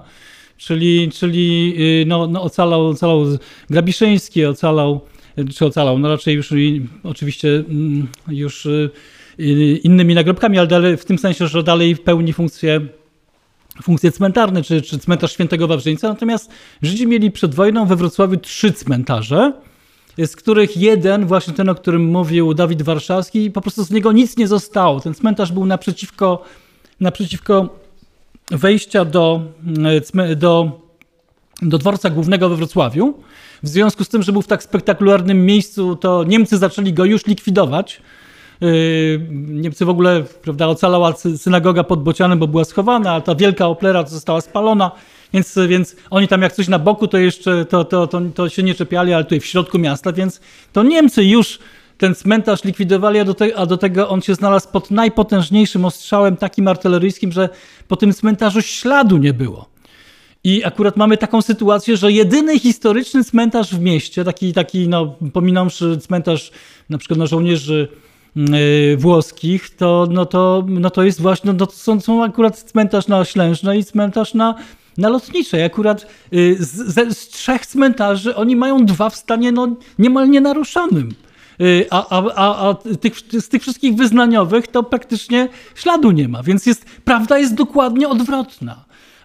Ale jeżeli prawda nie jest znana, to każdy kit da się wciskać. Każdy kit da się wciskać i właśnie więc my musimy młodzież wyposażać w jakąś elementarną wiedzę, żeby się broniła przed narracjami, które są często nam po prostu wrogie, żeby nie wciskać nam jakiegoś totalnego kitu, który jest wciskany i to tak w sposób niejednokrotnie bardzo bezczelny. Szczególnie niebezpieczne są narracje z tych stron, gdzie działają ludzie bez sumienia, albo też z tych kultur, które mają inną definicję prawdy. Bo na przykład w naszym kręgu cywilizacyjnym, chrześcijańskim, no prawda to jest to, co jest. Prawda? Da się zweryfikować. To jest książka, prawda? Prawda jest to, co jest. Ale tak nie jest wszędzie. Na przykład są kultury, takie właśnie bliskowschodnie często, które zakładają, że prawda to jest to, co być może. Stąd tradycja Hagady, prawda? No jest tam opowiastka taka i to w zasadzie historyczna. Nie składa się z faktów historycznych, tylko z faktów, które mogły się wydarzyć, prawda? Kontynuacją tego jest na przykład to, że był taki ośrodek takiego człowieka, który podawał się za więźnia Auschwitz, ale w żadnym nigdy nie był spisie, ani nie miał, nigdy nie pokazał numeru więziennego, nazywał się Elie Wiesel i on prowadził taki ośrodek dokumentacji i w roku 1986 ogłosił taką rzecz, która no jest, no sami Państwo powiedzcie jaką. Otóż stwierdził, że kończymy badania historyczne polegające na krytycznej analizie źródeł, tylko od tej pory absolutnie wszystkie źródła dotyczące Holokaustu będą przez nas admirowane, będą przez nas tylko i wyłącznie publikowane w sposób bezkrytyczny, czyli i po prostu nie ma dyskusji. Ktoś napisał na temat jakiejś historii związanej z Holokaustem, to jest to święta prawda, koniec, kropka. I do tego jeszcze zostało to obwarowane tym prawem, że nie wolno o kłamcach Holokaustu, prawda? No jakie są tego skutki, prawda? Ja akurat pamiętam, że w czasach podziemnych było książek i czytałem, pamiętam, Noemi Schartz-Wonkrantz i mnóstwo innych i tak wiele rzeczy mi nie pasowało, nawet tak topograficznie, bo tam trochę tę Warszawę znałem, coś mi tutaj nie gra, prawda? Potem na przykład była ta słynna książka Martina Greya, która została zekranizowana z gwiazdorską obsadą, z Michaelem Yorkiem i innymi, Oscary, Złote Globy, prawda? Potem okazało się, że ja wiedziałem, że coś tutaj nie gra, w sumie zaraz, bo to jest coś chyba człowiek może nie pamięta po tylu latach. Okazało się, że autor do dzisiaj nie wiadomo, autor nie istnieje. Autor nie istnieje. Ktoś się ukrywał pod tym pseudonimem. Wszystko, co dało się ustalić, pisał to człowiek, który nigdy nie był w Polsce, ale napisał książkę właśnie, która została uznana za jedno z największych świadectw. Profesor Norman Finkelstein powiedział na temat takich właśnie zjawisk, powiedział bardzo brutalnie i on stwierdził, że wszystko, co uchodzi za świadectwa Holokaustu, a nie powstało w trakcie tego tragicznego wydarzenia albo bezpośrednio po nim, nie jest warte nawet makulatury. I ja myślę, że tutaj bym tylko zaproponował, ponieważ no cóż, profesor Bogusław Wolniewicz, on na przykład te wszystkie ośrodki, które gromadzą takie różne i publikują takie rzeczy, że na przykład, że w czasie powstania w getcie to z kościołów wychodziły dziękczynne pielgrzymki, które szły pod mury getta i ksiądz celebrował tam msze dziękczynne za to, że tych wstrętnych Żydów wreszcie się pozbywamy. I dziękczynne msze. Są takie świadectwa. Albo na przykład pani Cała napisała taką swoją pracę, gdzie twierdzi, że kapliczki w podwórkach warszawskich kamienic, to wszystko są kapliczki dziękczynne za to, że kochani Niemcy zabierają z Polski Żydów, prawda, że się wreszcie z nimi ktoś rozprawia. Takie rzeczy idą, no profesor Bogusław Wolniewicz właśnie te wszystkie instytucje, które takie rzeczy produkują, nazwał centralnymi wytwórniami oszczerstw antypolskich. Prawda? Natomiast jeżeli ktoś chce wiedzieć coś na temat tego, jak było naprawdę, to rzeczywiście proponowałbym iść za radą właśnie Finkelsteina. I tu na przykład no, taka słabo znana pieśń o zamordowanym narodzie żydowskim. I to jest piękny poemat, który zdumiewa, ponieważ on opisuje tak, jak to było naprawdę, gdyż prawda była po prostu logiczna. Znaczy logiczna prawda była taka, że w momencie, kiedy ta zagłada się zaczęła, to naprawdę Niemcy nie byli idiotami, nie wchodzili do miejsca, gdzie panowały zarazy, gdzie można było się zarazić straszliwymi chorobami, gdzie oni po prostu najczęściej no, zabijali z odległości, ale posługiwali się swoimi kolaborantami. No, przykro mi bardzo, ale właśnie tymi żydowskimi właśnie. Ja bym też i właśnie takie z pieśni o zamordowanym narodzie. Piszę tam w ten sposób, że Boże, moi rodacy prowadzą na śmierć kolejnych. Moi rodacy wyłapują i prowadzą Niemcom. Dlaczego? Dlaczego ktoś raz nie powie dość? Jest tam na Umschlagplacu są tysiące. Gdyby tak się rzucili, uciekli we wszystkie strony, to po prostu, no wiadomo, część by zginęła, ale może ktoś by przetrwał. I tak zadaję takie pytania właśnie Isaac Katzenelson. Drugim takim źródłem, jakby ktoś chciał, bo ponieważ ono było dla mnie wielkim odkryciem, to jest książka, która no, ukazała się nie tak dawno, ale zniknęła błyskawicznie, to jest właśnie Hanny Arendt, Eichmann w Jerozolimie. I to jest książka, która powstała na początku lat 60., czyli dosyć późno, natomiast ona składa się w dużej części z relacji z procesu Adolfa Eichmanna w Jerozolimie, gdzie przytacza Hanna Arendt fragmenty właśnie wypowiedzi różnych świadków procesu. I dowiadujemy się takich ciekawostek. Na przykład taka ciekawostka się pojawia, że z tych wszystkich krajów okupowanych poza Polską, z Francji, z Holandii, z Belgii, z Danii, również z krajów tych okupowanych bałkańskich, jeżeli tamte rządy kolaboracyjne łapały Żydów i wysyłały na zagładę, to te rządy wszystkie były zobowiązane do zapłacenia za zagazowanie każdego Żyda. Z tego co pamiętam, to te rządy najtaniej, bo najbiedniejsze pewnie i dlatego Niemcy ustawili im najniższą stawkę, to te rządy kolaboracyjne bałkańskie. To one tam płaciły, zdaje się, 20 marek, ale tacy Francuzi to musieli 100 marek za jednego zapłacić. I to był a mimo tego, że oni wyłapywali tych Żydów i musieli, i kosztowało ich to po prostu. Łapiemy Żyda i wysyłamy i musimy zapłacić. To jeszcze Niemcy wysyłali takie protesty, że słuchajcie, nie nadążamy ich gazować, nie w takim tempie po prostu, nie w takim tempie. To jest w książce Hanny Arendt, Żydówki, Eichmann w Jerozolimie. Te informacje. Albo też kolejna informacja taka na przykład, że do wszystkich, jak tylko Europa znalazła się pod okupacją niemiecką, to do wszystkich gmin żydowskich udawało się Gestapo i prosiło o jedną rzecz. O taką księgę, ponieważ każda gmina prowadziła księgę odszczepieńców. Tych, którzy odeszli od wiary, od judaizmu. I te księgi były prowadzone przez całe stulecia. Ludzie często nie wiedzieli już, że kiedyś mają przodka, który był Żydem. Już kompletnie nie mieli tego świadomości, w ogóle nie wiedzieli o tym. Ale w tej księdze byli zapisani ich przodkowie, ich ojcowie, dziadkowie, pradziadkowie. Nie było ani jednego przypadku, żeby gmina nie wydała tej księgi.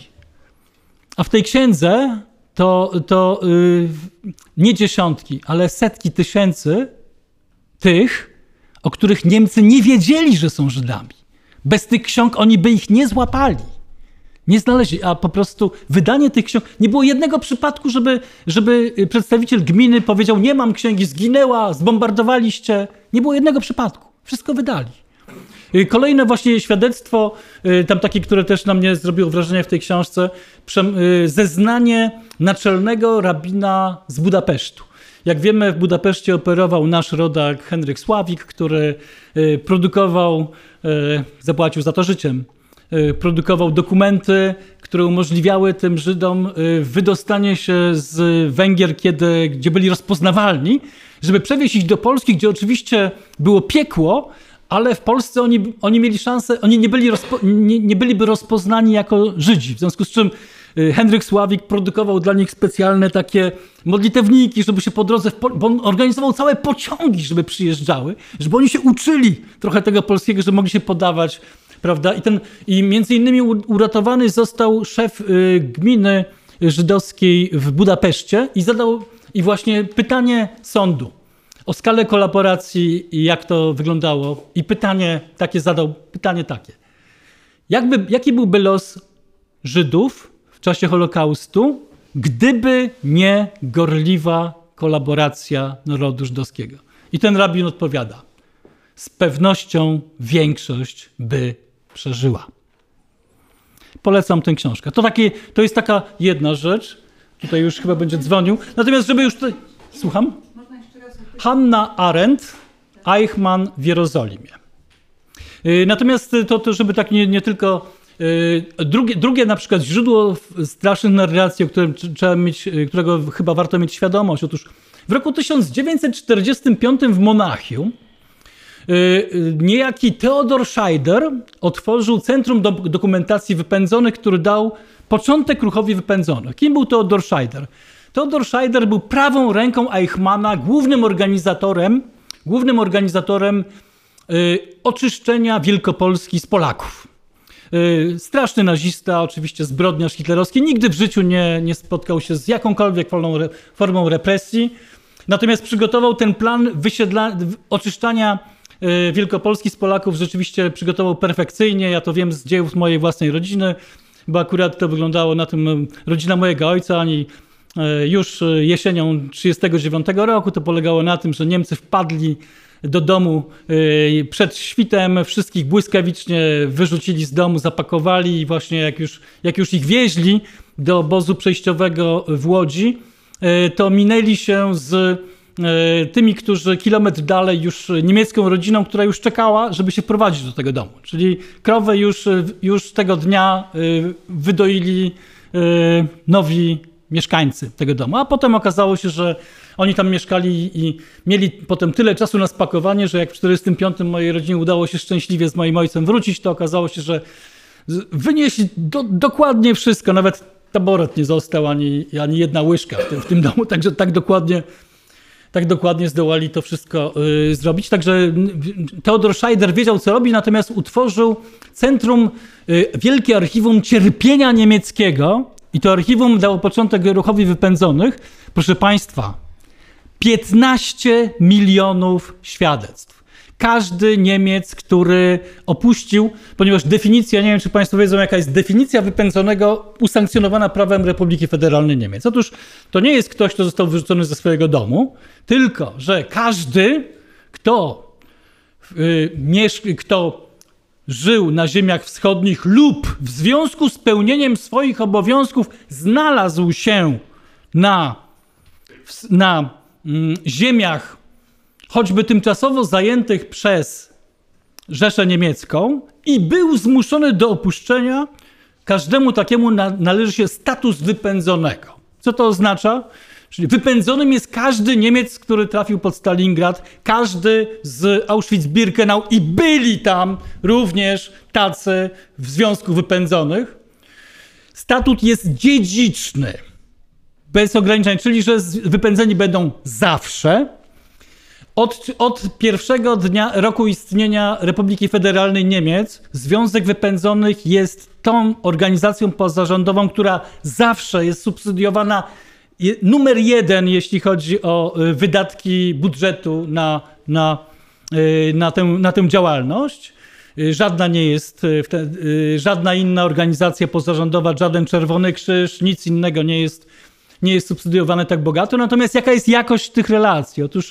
Otóż między innymi to była taka historia 20 już ładnych kilka lat temu, kiedy właśnie pojawili się ci wypędzeni już tacy kolejnym pokoleniom z Legnicy, którzy gdzieś na przykład zwrócili się do władz Legnicy o to, że po prostu tutaj jacyś byli zamordowani, prawda, Niemcy w 1945 roku, my chcemy ich ekshumować, znaleźć, mamy tutaj, ponieważ Niemcy wydają ogromne pieniądze na poszukiwania ekshumacyjne, to znaczy w Polsce dużo takich jest grup archeologicznych, które służy im po prostu pomaga, znajdują tych nieboszczyków wojennych i wykopują za niezłe pieniądze. I to są firmy wyspecjalizowane, świetnie się znające, więc naprawdę wiedzą o co chodzi. No i właśnie na podstawie tych świadectw zaczęto szukać tych Niemców, którzy mieli być na legnickim lotnisku pochowani. No i te grupy specjalistów, archeologów szukają. Słuchajcie, nawet jeżeli w tych waszych świadectwach pomylili się o parę kilometrów, to gwarantujemy wam, że w tym rejonie tutaj nie tylko nie może być żadnych grobów, ale tutaj nikt nie kopał nawet, nigdy. My po tych badaniach to wiemy.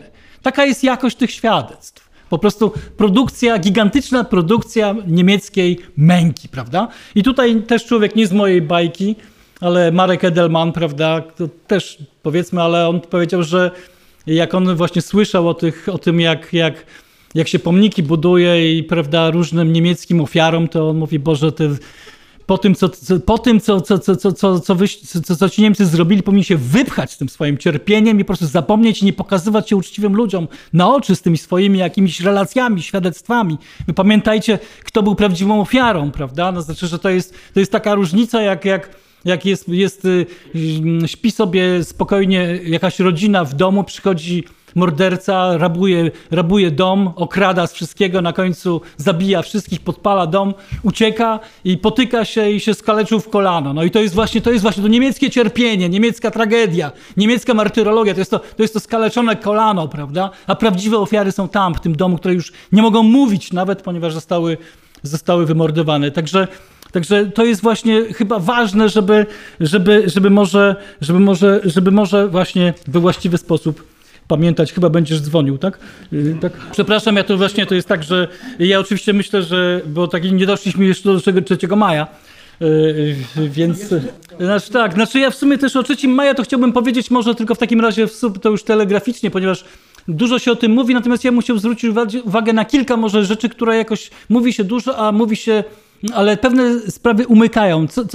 Co znaczyło to 3 maja? I ja bym myślał, że powinniśmy to w pewnym kontekście szerszym. Otóż pierwsze pytanie, które należałoby sobie zadać, w ogóle skąd się biorą pewne zjawiska w różnych zbiorowościach i to pytanie prowadzi do takiego pytania, czy istnieje coś takiego, jak są jakieś cechy narodowe? Czy są?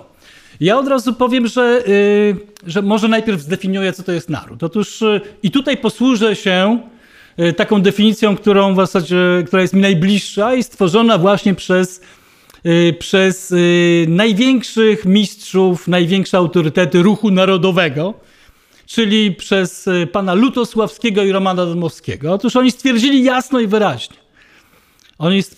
wyraźnie, że Pojęcie narodowości nie ma absolutnie nic wspólnego z jakąkolwiek genetyką.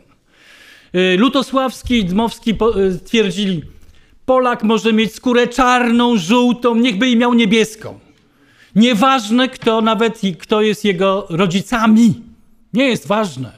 Jeżeli on ma szczerą, prawdziwą wolę bycia członkiem naszej zbiorowości i lojalnie chce tej zbiorowości służyć, nie ma absolutnie żadnego znaczenia, jakie jest jego pochodzenie. I tutaj powiem tylko, Jan Matejko, architekt naszej wyobraźni narodowej. Jego ojciec dogadywał się z sąsiadami, bo był Czechem, ale do końca życia po polsku nie mówił.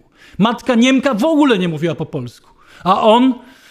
wszyscy jego bracia poszli walczyć w powstaniu. On był, ty jesteś herlak, ciebie nie zabieramy, prawda? No nie Polak, a stworzył to dla nas. No, Sienkiewicz drugi, największy, prawda, też Tatar z pochodzenia. Jarosław Marek Rymkiewicz, on powiedział coś takiego, że wiecie co, ja w sumie znam swoich przodków. No jest tam pełno Niemców, są jacyś Anglicy, Szkoci, Irlandczycy, jacyś Ormianie, jacyś Żydzi, prawda? Słuchajcie, ja nie mam w swoich żyłach jednej kropli polskiej krwi. Ale polskość to jest tak potężna siła duchowa, która po prostu mnie wzięła, zagarnęła i ja jestem Polakiem i tylko Polakiem. Więc taka jest definicja. I teraz pytanie, czy są jakieś cechy narodowe? Ja tylko powiem w ten sposób, że jednak jeżeli jakiś naród, ktoś się wychowuje w jakiejś tradycji, w jakiejś historii, słucha takich, a nie innych bajek, opowieści, legend, prawda, ma takich bohaterów branych, pokazywanych za wzór, to coś się jednak pewnego dzieje i skutek jest taki, że no, jedni są tacy, drudzy trochę inni. I stąd na przykład jak się potoczyły nasze narody, może już tak zbliżając się do tej konstytucji, która nie była wypadkiem wyjątkowym. Pierwsza sprawa to taka, że to nie była pierwsza konstytucja w żaden sposób. Otóż pojęcie konstytucji w Polsce pojawia się już w wieku XIV i mówi się o tym już wtedy, kiedy wybierany jest, i to jest odnotowane już konkretnie w czasie, kiedy wybieramy na króla Władysława Jagiełłę.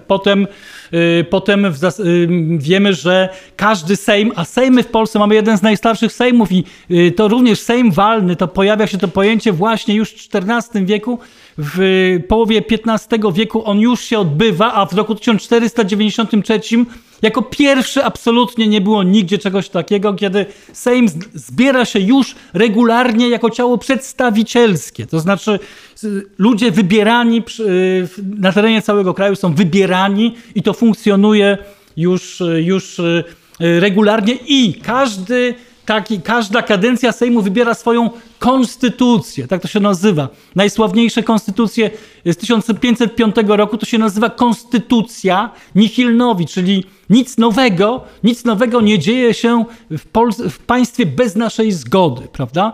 1573 rok, Pacta Conventa zawarte, czyli artykuły henrykowskie, czyli nasza konstytucja, umawiamy się z królem, prawda? Jak to będzie wyglądało. Także to nie jest nic takiego nowego, że pojawia się w końcu konstytucja już taka spisana, dojrzała, nowoczesna, prawda? Jako jedna z pierwszych na świecie, powiedziałbym, że chyba pierwsza, ponieważ nasza na przykład w swoim 6. artykule pisze bardzo dużo o czci i szacunku dla chłopów, którzy zasługują na opiekę, na swoje prawa, a do tego dochodzi taki paragraf, który mówi, że za 25 lat jesteśmy zobowiązani tę konstytucję nowelizować, bo wtedy dać prawa chłopom to było za wcześnie, nie dałoby się po prostu taki dług, ale może za 25 lat już będzie można te prawa dać. Przed naszą konstytucją właśnie, która tak mówi o chłopach, była konstytucja amerykańska, ale ona nie wykluczała niewolnictwa. Więc jak można mówić, że konstytucja amerykańska jest ważniejsza, wcześniejsza od Polski? Była jeszcze taka konstytucja na Korsyce, z tym, że Korsyka była w 1753 roku uchwalona, z tym, że to był maluteńki organizm, taki powiedzmy jak tutaj dzielnica i okolice, więc no raczej nie można tego porównywać, traktować na równi z konstytucją dużego, poważnego kraju. Polecam książki Andrzeja Nowaka. Ja sobie czytałem w ogóle takie moje hobby od dzieciństwa, czytać sobie przeróżne kompendia pod tytułem Historia Polski i tam te różne, najróżniejsze Holcera i i Kolankowskiego i mnóstwa innych. Natomiast jak czytam sobie profesora Nowaka, to on ma taką jedną ciekawą rzecz. On się w ogóle nie odnosi do ustaleń innych historyków, on tylko sięga do źródeł. I z tych źródeł wydobywa rzeczy niesamowite. Na przykład rok 1180 Kazimierz Sprawiedliwy ustanawia prawo w sprawie tego, co można zabrać chłopu, jeżeli jest wojna. To jest coś nieprawdopodobnego. Otóż stwierdza tak, że chłopu, jeżeli wróg jest już w bliskim, w zasięgu wzroku, jeżeli jest to wróg zewnętrzny, nie że, bo to była Polska dzielnicowa, nie że na przykład jakiś przyszedł do Wielkopolski książę śląski, to się nie liczy, to nie jest wróg, to ma być wróg zewnętrzny, jakiś Mongol na przykład, czy jacyś inni, to wtedy można chłopu zarekwirować podwodę, czyli wóz i woła. To jest rzecz niewyobrażalna zupełnie w innych krajach przez długie jeszcze stulecia. Rok 1454. Pierwszy raz jasno się stwierdza i to już obowiązuje, że nikt nie może być więziony bez wyroku sądu. To są rzeczy zupełnie nieznane. Jeżeli mówimy też o tym, że niektórzy twierdzą, że ta nasza demokracja była taka byle jaka, bo liberum veto. Proszę Państwa, zanim ktoś pierwszy użył, Siciński w roku 1652 sięgnął do liberum veto, to minęło tyle czasu, ile wynosi prawie cała historia Stanów Zjednoczonych. Tyle funkcjonowało ten nasz parlament, tyle lat funkcjonował i nikt nie użył weta przez taki długi czas. Jaka była odpowiedzialność obywateli? Teraz pytanie, niektórzy mówią, no dobrze, ale to tylko szlachta. Proszę Państwa, owszem, że było to tylko dla szlachty, chociaż zaraz powiem jeszcze, że nie tylko, ale przecież jeżeli prawo głosu miało tych kilka procent, no to przecież dopiero w drugiej połowie XIX wieku w innych krajach Europy taki odsetek miał prawo głosowania dopiero. To zupełnie są fenomeny. A jeszcze dlaczego nie tylko szlachta? Już w roku 1580 powstaje Sejm Trzech Ziem, prawda? Ponieważ Kazimierz Wielki wcześniej doszedł do wniosku, że kurczę, no mamy taki problem, że tylu do nas przychodzi z całego świata, Ormianie, Żydzi, a oni mają inne prawa, inne zasady. Jak tu zrobić? I on stworzył właśnie Kazimierz Wielki, że oddzielny kodeks prawny dla Ormian, oddzielny dla katolików, oddzielny dla Żydów. I skutkiem tego było to, że w roku 1580, to już takie ukoronowanie tego faktu, że Żydzi mają swój sejm, którym i swój system podatkowy, oddzielny i są nietykalni. Zasada, że jeżeli Żyd się ochrzci, natychmiast zostaje szlachcicem. Nobilitowany zostaje. Nie było takich frajerów, ponieważ każdy Żyd miał wszystkie prawa szlachcica, a nie miał obowiązku służenia w armii, a płacił mniejsze podatki. Więc wiadomo było, że to była sytuacja po prostu luksusowa. Całkowita nietykalność. Dlatego na przykład jak konstytucja została uchwalona majowa, 3 maja, ona likwiduje Sejm Trzech Ziem, ponieważ tam wszyscy zauważyli, Boże, no mają góry pieniędzy, a płacą w sumie grosze, więc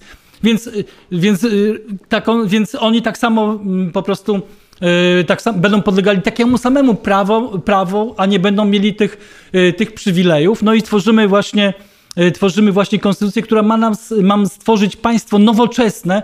No z jakiej przyczyny to było konieczne? No niestety, jak powiedziałem, w 1652 roku pierwszy Sejm zostaje zerwany, a potem następuje w tym czasie cała masa katastrof straszliwych, które między innymi zdarzyło się coś takiego jak zmiana klimatu, bardzo gwałtowna, która spowodowała, że spadły plony i padła ekonomicznie zdecydowana większość majątków szlacheckich. One nie były w stanie się utrzymać. I pojawiło się co? Pojawiła się tak zwana szlachta gołota, czyli ci, którzy nie mieli żadnego majątku, a mieli prawa wyborcze. A równocześnie na tych majątkach, które utracili, wzbogaciła się magnateria i pojawiały się rody, które posiadały 400-500 tysięcy hektarów. I oni po prostu mieli ziemi więcej niż niejeden monarcha europejski.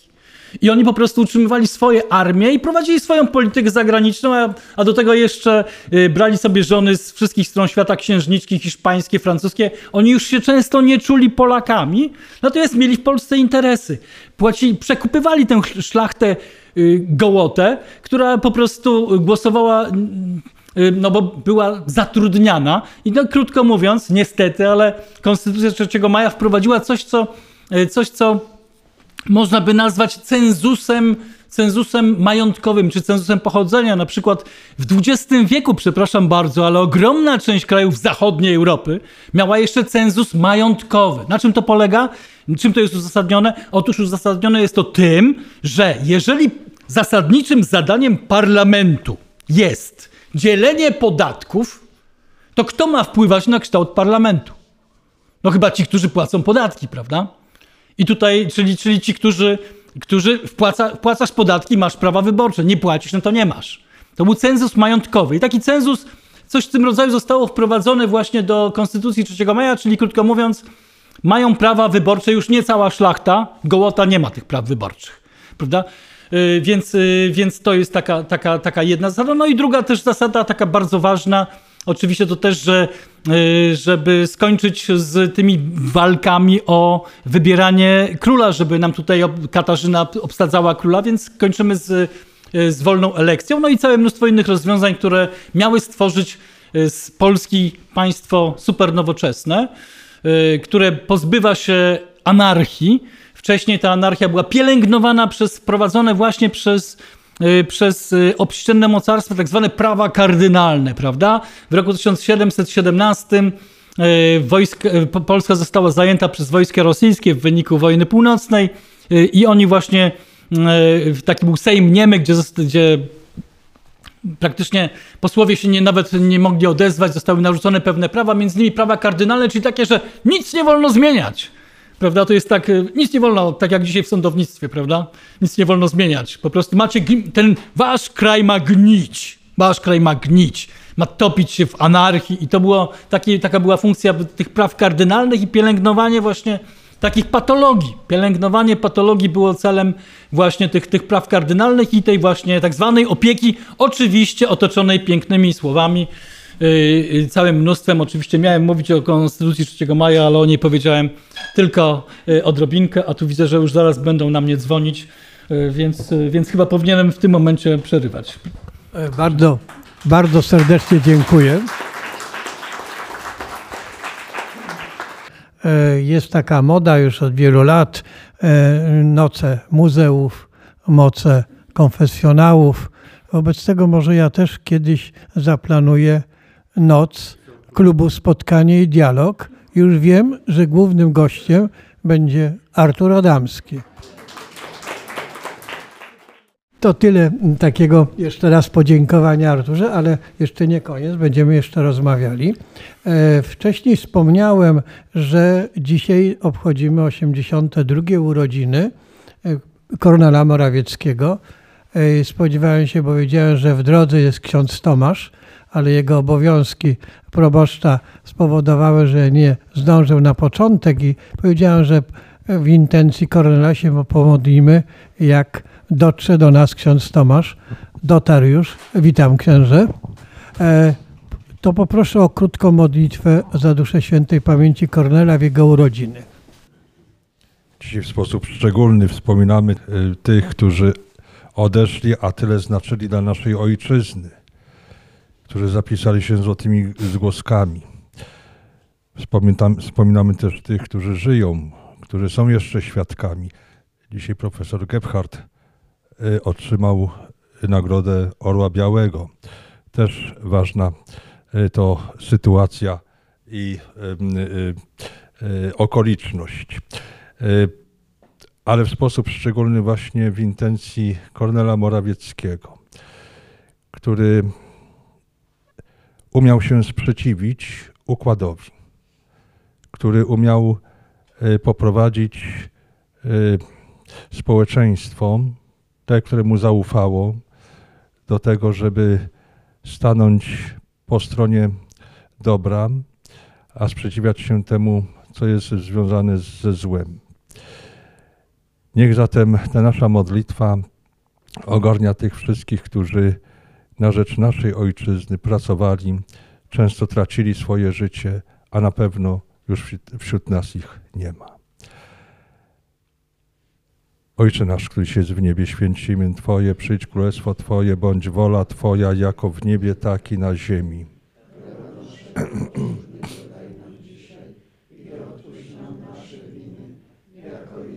Puszczamy naszym domagacjom i nie puść nas na pokuszenie, ale nas zbaw od złego. Zdrowaś Mario, łaski pełna, Pan z Tobą, błogosławionaś Ty między niewiastami, błogosławiony owoc żywota Twojego, Jezus. Święta Maria, Matko Boża, módl się za nami grzesznymi, teraz i w godzinę śmierci naszej. Amen.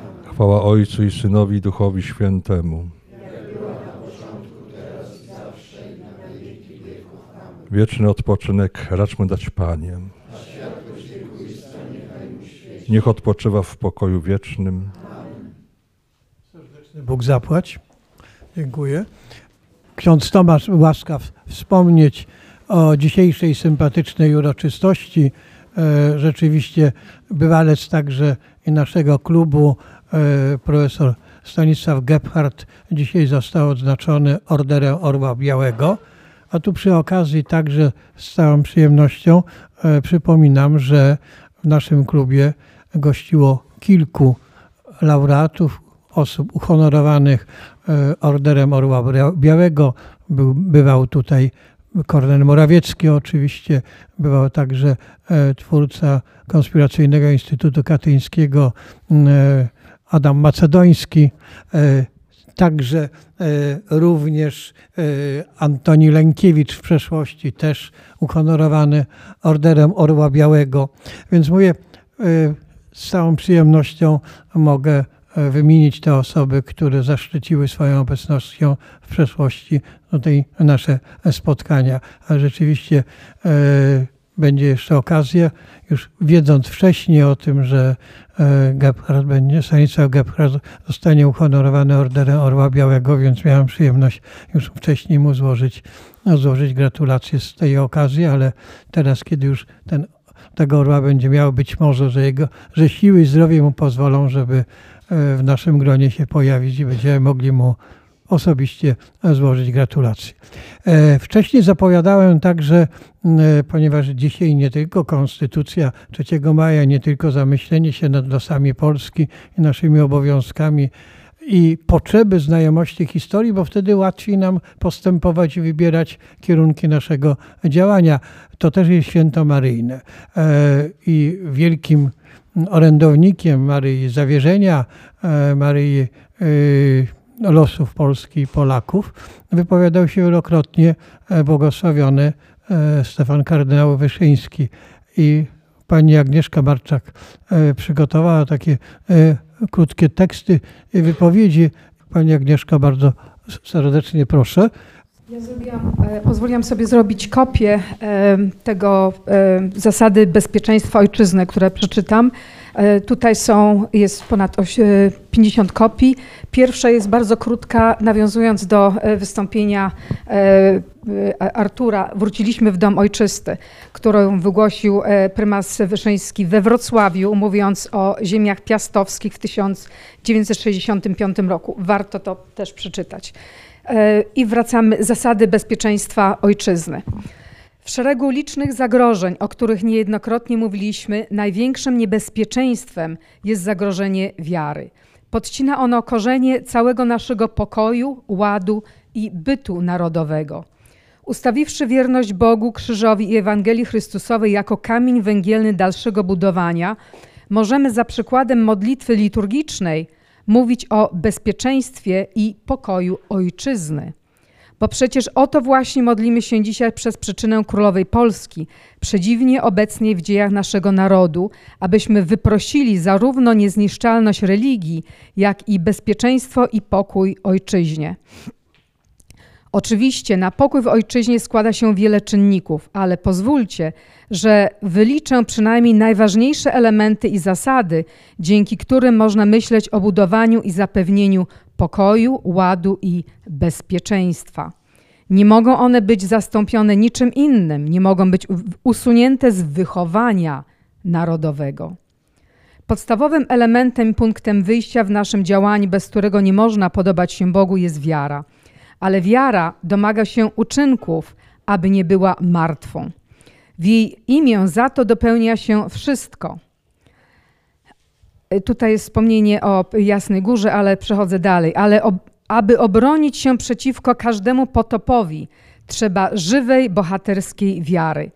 A z niej jako czynnik niezbędny, odżywiający się wiarą, wynika i dołączyć się musi do naszego wychowania duch ofiary i służby braterskiej. Nie można urządzać życia społecznego i publicznego tylko z pomocą etatów urzędniczych, skali płac i publicznego, skali płac i takich czy innych organizacji politycznych. W życiu każdego Polaka, który chce naprawdę budować w bezpieczeństwie i pokoju własną ojczyznę, musi istnieć przede wszystkim duch ofiary i braterskiej służby. Tej społecznej, braterskiej miłości nie może zabraknąć w programie wychowania narodowego, jeśli ma ono być skuteczne. Dopiero w ten sposób, przy udziale bohaterskiej wiary, gotowości do ofiar i służby oraz miłości społecznej, rodzi się sumienie narodowe, które możemy porównać z miłością ojczyzny. Sumienie narodowe dyktuje każdemu z nas nakazy w wypełnianiu naszych codziennych obowiązków. Bez sumienia obywatelskiego, które powinno być podstawą całego narodu, najbogatsze nawet państwo, posiadające największe osiągnięcia i sukcesy, choćby ekonomiczne, nie zdoła utrzymać bezpieczeństwa ojczyzny. Aby zaś sumienie narodowe, pogłębiające się przez miłość ojczyzny w duchu Ewangelii, mogło się wykształtować i utrzymać, potrzebna jest jedność narodu w Chrystusie i w Kościele. My wszyscy tej jedności pragniemy i tyle o niej ciągle mówimy, ciesząc się różnymi jej objawami. Ale pytamy, w imię czego? Co jest właściwie powszechnie uznane jako więź tej jedności w naszej ojczyźnie? Bo chyba nie policja, nie wojsko, nie takie czy inne organizacje partyjne czy społeczne. I chyba nie osiągnięcia produkcyjne, których wszyscy tak namiętnie oczekują w wyścigu zdobyczy ekonomicznych. To wszystko nie wystarcza, aby powstała jedność prawdziwa. Dlatego też rozbijanie tej jedności, która szczególnie w dziedzinie życia religijnego jest w Polsce zjawiskiem podziwu godnym, jest szkodliwe nie tylko dla religijnej zawartości, ale dla narodowej i politycznej racji stanu. Ktokolwiek pracuje nad osłabieniem jedności narodu w Chrystusie i w Kościele, ten dopuszcza się największej krzywdy wobec narodu, bo wyrywa kamień węgielny wszelkiego budowania. I chociaż budujący odrzucają go, nie przestaje on być kamieniem węgielnym, którego nie można się wyzbyć bez zagrożenia naszego życia rodzinnego, społecznego, narodowego i politycznego. Dlatego jest dla nas sprawą niesłychanie bolesną, że na naszych oczach kamień ten został odrzucony przez budujących i nie jest wzięty pod uwagę w budowaniu tzw. dziś nowej czy drugiej Polski. My jednak dobrze wiemy, że jest jedna Polska. Jedna i ta sama od czasów Mieszka aż do czasów dzisiejszych. Obrasta ona tylko nowymi gałązkami, liśćmi, kwiatem i owocami, jak dzieje się to na naszych oczach obecnie w miesiącu majowym. Tak jak drzewo jest jedno i chociaż stare pokrywa się ciągle nowym liściem, tak też i Polska jest jedna, chociaż porastają na niej każdą wiosną nowe liście i kwiaty i wciąż oczekujemy nowych owoców. Nie trzeba zatem wprowadzać w błąd, że buduje się jakąś nową Polskę. Mamy jedną ojczyznę i jej winni jesteśmy miłość, służbę, ofiarę, a nawet śmierć, gdy Bóg tego zażąda. Ale abyśmy byli na to zawsze gotowi, potrzeba nam jedności w Chrystusie i w Kościele. Dlatego też prosimy wszystkich, od których to zależy, aby tej jedności nie niszczyli, bo to jest zagrożenie bezpieczeństwa ojczyzny i wprowadzanie do życia narodu podziału, a więc sporów i kłótni. Tego wszystkiego pragniemy uniknąć my, biskupi i kapłani, a ufamy, że pragną tego uniknąć również ci, którzy biorą w tym okresie odpowiedzialność za losy naszej ojczyzny. Wygłoszone 3 maja 1973 roku na Jasnej Górze, czyli pół wieku temu. Czy to nie jest aktualne? Bardzo serdecznie dziękuję.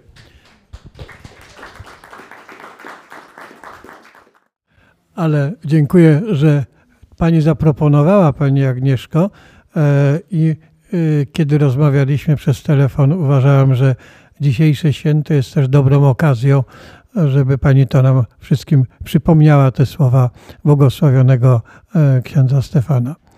Jeszcze małe aneksy i uzupełnienia. Tutaj Artur wspomniał o tym, o dopominaniu się o historię, o tym, że były głodówki w sprawie przywrócenia lekcji historii. Przypomniał osoby, które były uhonorowane medalem przez panią wtedy minister Zalewską. Jednym z tych, którzy byli uhonorowani, jest obecny z nami Janusz Wolniak. Bardzo ci serdecznie. Nauczyciel, historyk, ale także i publicysta, bywający od czasu do czasu na naszych spotkaniach i także publikujący czasem, a w przeszłości częściej, informacje dotyczące naszego spotkania. Ale dzisiaj przede wszystkim chciałem jeszcze raz ci serdecznie, Janusz, pogratulować, bo byłeś jednym z tych, który się upomina o tą historię, a historia jest niezwykle ważna. Mimo że sam jestem matematykiem i cenię sobie matematykę i gdybym jeszcze raz wybierał studia, to również i dalej w dalszym ciągu matematykę, ale historia jest moją miłością. Zawsze się interesowałem historią i doceniam wagę historii. Bez historii i bez nauczenia historii nie będziemy budowali naszego społeczeństwa tak, jakbyśmy chcieli.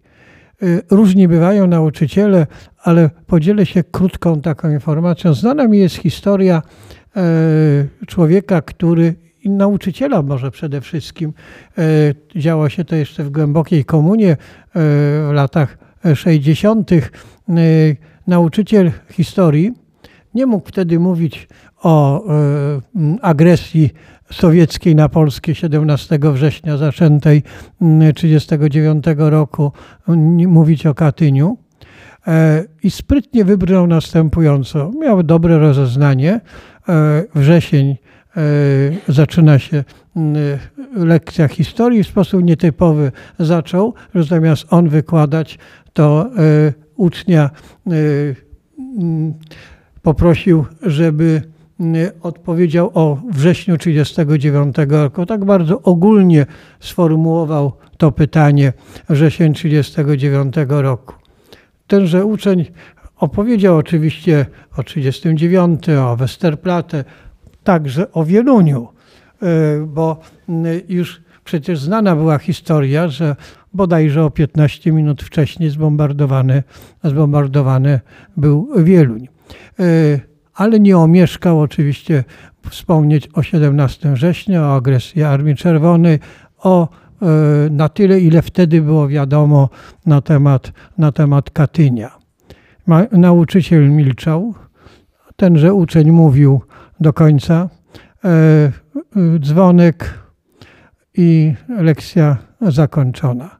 Spodziewał się ten uczeń, że na następnej lekcji sprostuje to, co ten uczeń mówił, albo pochwali.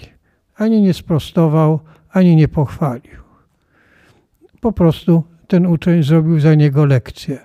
To nie było przypadkowe. Myślę, że nauczyciel najpierw dobre rozeznanie miał, bo tenże uczeń był jedynym nienależącym do ZMS-u wtedy w szkole. A cieszył się jakimś tam autorytetem, więc przypuszczał, że może tą lekcję zrobić za niego. To jest przykład, że nawet w trudnych czasach można osiągać pewne pozytywne cechy w nauczaniu. I to jest też takie podziękowanie dla niektórych nauczycieli, którzy nawet trudnych, nie jest dla mnie wytłumaczeniem, że nie ma w programie, a to miałem krótkie. Sprytny, inteligentny nauczyciel sobie nawet i w takich trudnych sytuacjach da radę. Ale niewątpliwie i dziękuję Ci, Artur, za to, że przypomniałeś. Dzisiaj o tej historii musimy mówić. Brak wiedzy, brak takiego zorientowania się w tym wszystkim, co się dzieje, nie jesteśmy w stanie odczytać tych wszystkich zagrożeń, które w dzisiejszym świecie są i w Europie. Bolszewizm działał dość prymitywnie. Dość łatwo było odnaleźć te momenty zagrożenia.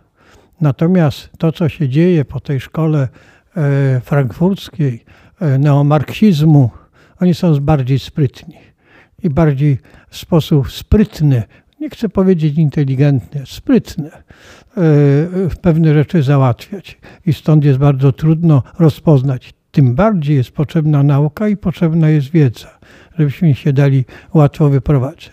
I już ostatnia myśl, również powinniśmy z naszymi dziećmi rozmawiać. Rozmawiać z naszymi dziećmi, a jesteśmy w takim wieku, że także i z wnukami. I jak się często słyszy, bo od swego dziadka, bo od swojej babci, bo od swego ojca wielokrotnie słyszałem. I trzeba czasem powtarzać. To nie wystarczy raz taką informację przekazać własnemu dziecku. To powinno być jakimś takim naszym przyzwyczajeniem. A dziecko powinno słyszeć, a ja już to słyszałem. Tak, słyszałeś, ale to trzeba jeszcze raz i jeszcze raz, bo chcę, żeby to wywarło jakiś trwały ślad. To, że dzisiaj nasza młodzież odchodzi od Kościoła, odchodzi od patriotyzmu, chociaż nie używam tu dużego kwantyfikatora, że zawsze, ale za dużo. Chciałoby się, żeby było mniej. To uderzmy się w piersi. To jest w dużej części także i nasza wina.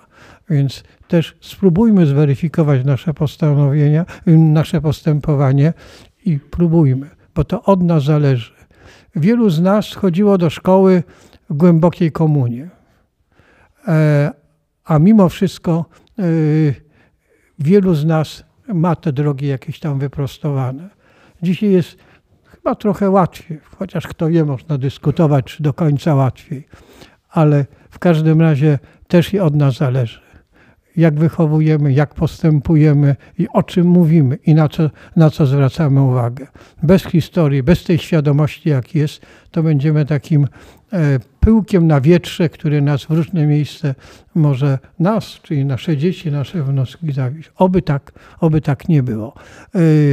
Jeszcze raz Ci, Artur, dziękuję i tak jak mówię, zupełnie poważnie. Może kiedyś warto, jak dożyję, 500 już niedaleko, a więc może jeszcze trochę i może rzeczywiście taką noc klubową zrobimy. I już na pewno głównym gościem i jedynym będzie Artur, bo on wypełni do białego rana. Tak jest. Dziękuję bardzo. Ja nie wiem, jak jego żona wytrzyma. Witam Cię, Grażynko, bo tutaj różne osoby przedstawiam. Jak wytrzymujesz z taką osobą? Słucha Ciebie czasem? Czy tylko Ty musisz słuchać? Jestem posłuszny. Jesteś posłuszny. Otwieram teraz jeszcze już krótszą, ale jeszcze drugą część. Jeżeli ktoś jeszcze miałby ochotę zadać pytanie czy krótką wypowiedź, ale osobą, która była uprzywilejowana i mogła mówić, aczkolwiek w pewnym momencie dawałem znak, że już teraz musimy kończyć, bo to ciągle ten czas. Ja mam taką przykrą rolę, że muszę pilnować czasu. Ale też jest taka osoba niecierpliwa. A ostatnio też się zgłaszał i nie dałem mu szansy wypowiedzieć. Janusz, możesz mówić, ale bardzo krótko. Otóż proszę Państwa, jeżeli chodzi o konstytucję, nie dajmy się ogłupiać politykom i prawnikom, którzy twierdzą, że konstytucja jest najwyższym prawem w państwie. Nieprawda, proszę Państwa. Najwyższym prawem w państwie powinna być zasada, 3 zasady. Zasada prawdy, zasada uczciwości i zasada sprawiedliwości. I temu powinna być podporządkowana i konstytucja, i wszystkie inne uchwały i prawa. Druga sprawa to, proszę Państwa, ciekawa rzecz zdarzyła się w Chinach. Oni już uchwalili tak zwany poziom, proszę Państwa, użyteczności publicznej, użyteczności społecznej uchwalili.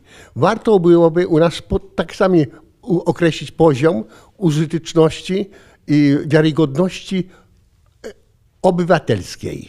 Zdaje się, że wielu obywateli nie spełniłoby tych wymagań i byłoby poniżej tego poziomu, a takich ludzi nie należy wtedy wybierać. Więc postanówmy wprowadzić tę użyteczność obywatelską w kraju. Rzeczywiście w reżimie czasowym się utrzymałeś.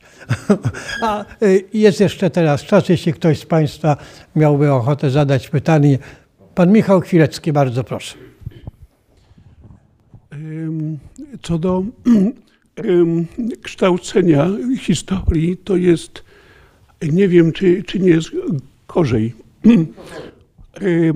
ponieważ na początku roku spotkałem się z panem Romanem Kowalczykiem, proponując mu różne programy, które sobie pomyślałem, że mogą być dla szkół ważne. On te programy przyjął, powiedział, że są bardzo dobre, ale powiedział, że jest tragiczna sytuacja i on po prostu nie ma za dużo wpływu. Na przykład z tą podręcznikiem pana profesora Wojciecha Roszkowskiego, że wiele szkół po prostu odmawia, nie przyjmuje, nie chce, że rodzice karmieni gazetą wyborczą TVN-em po prostu się buntują i mówią, że oni po prostu tego podręcznika nie chcą. No i to jest po prostu bardzo poważny problem. No to tyle.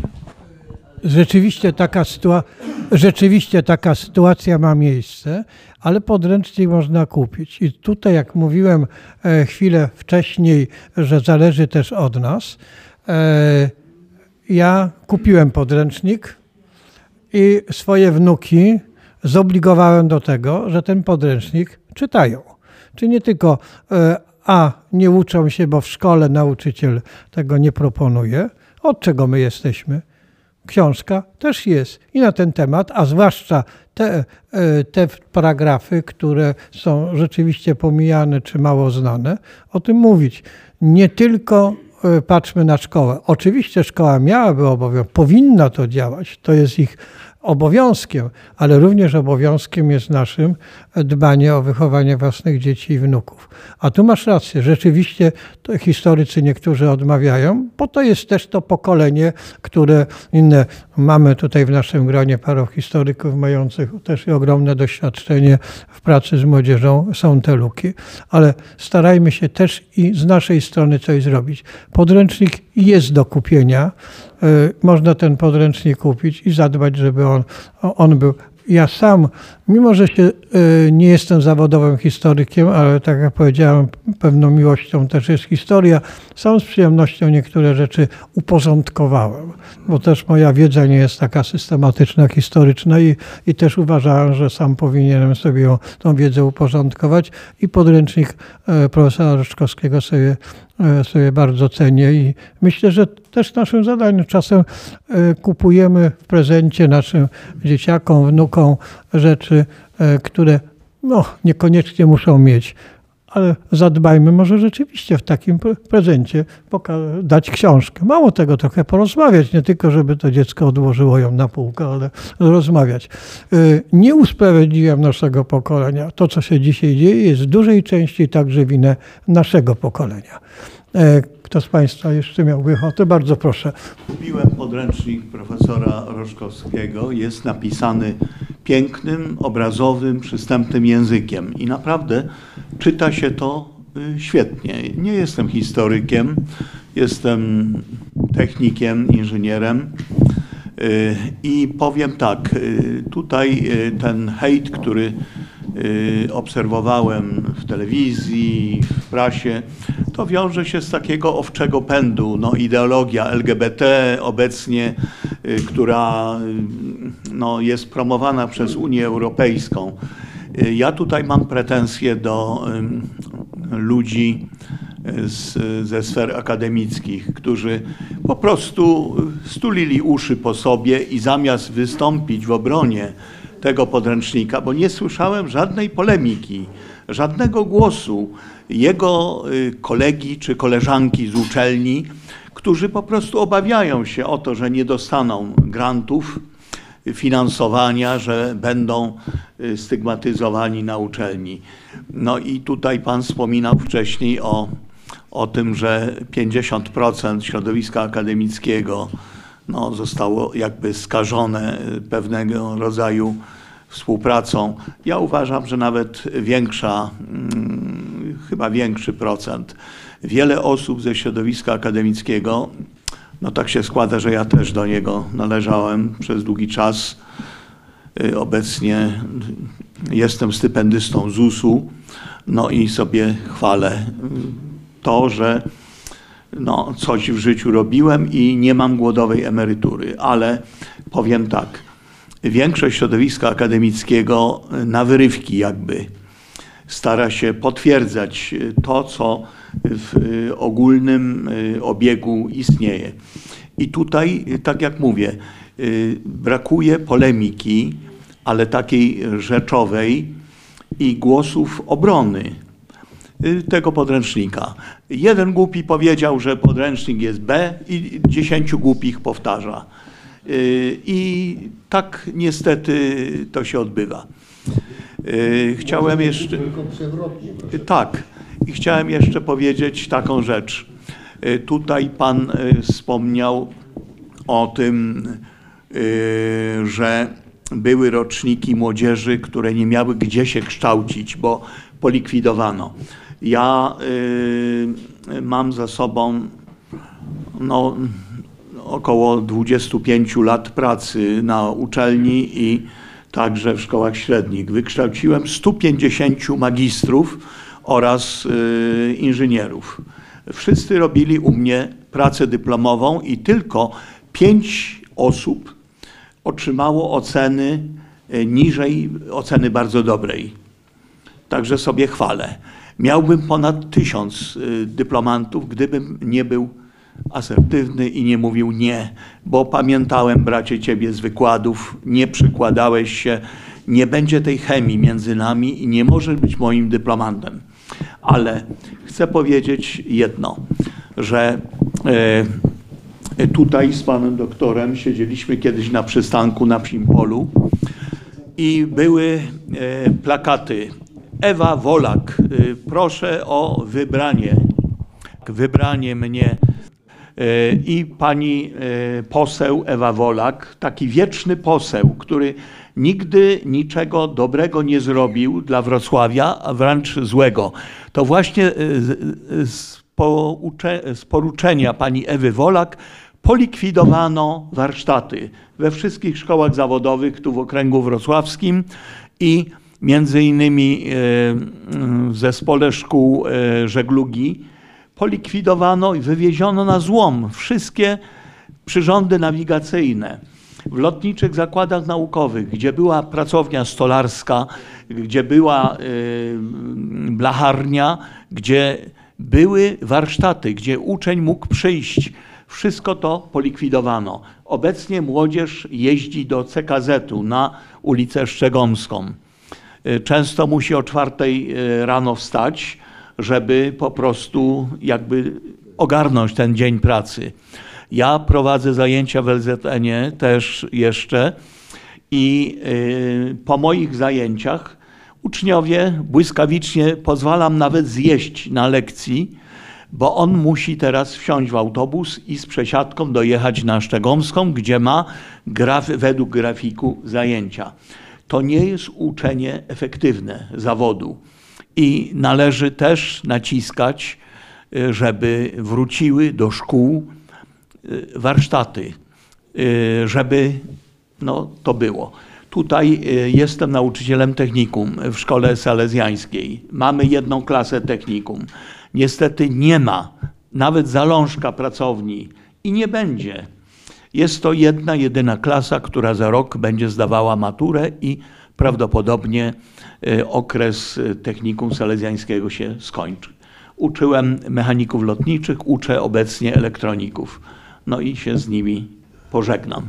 No i tym smutnym akcentem chciałem powiedzieć, że jeżeli nie będzie takiej dobrej woli, żeby kształcić młodzież, bo nie każdy będzie magistrem i nie każdy naprawdę powinien zdawać maturę, ale wiele osób musi zgodnie z krzywą rozkładu Gaussa zdobyć właśnie to podstawowe techniczne wykształcenie i musi być kształcenie na poziomie zasadniczym. I to kształcenie musi być nie iluzoryczne, ale prawdziwe. Takie, które się odbywa u źródła. Bardzo serdecznie dziękuję. To też kolejny głos opowiadający się za tym, że błędem była likwidacja. Zresztą dzisiaj też tak to te określenia padały. I dobrze, że na ten temat się myśli, ale tego typu głosy dopingujące osoby, która praktycznie tą sytuację zna, trzeba przekazywać i trzeba pilnować. To absolutnie podzielam pana zdanie.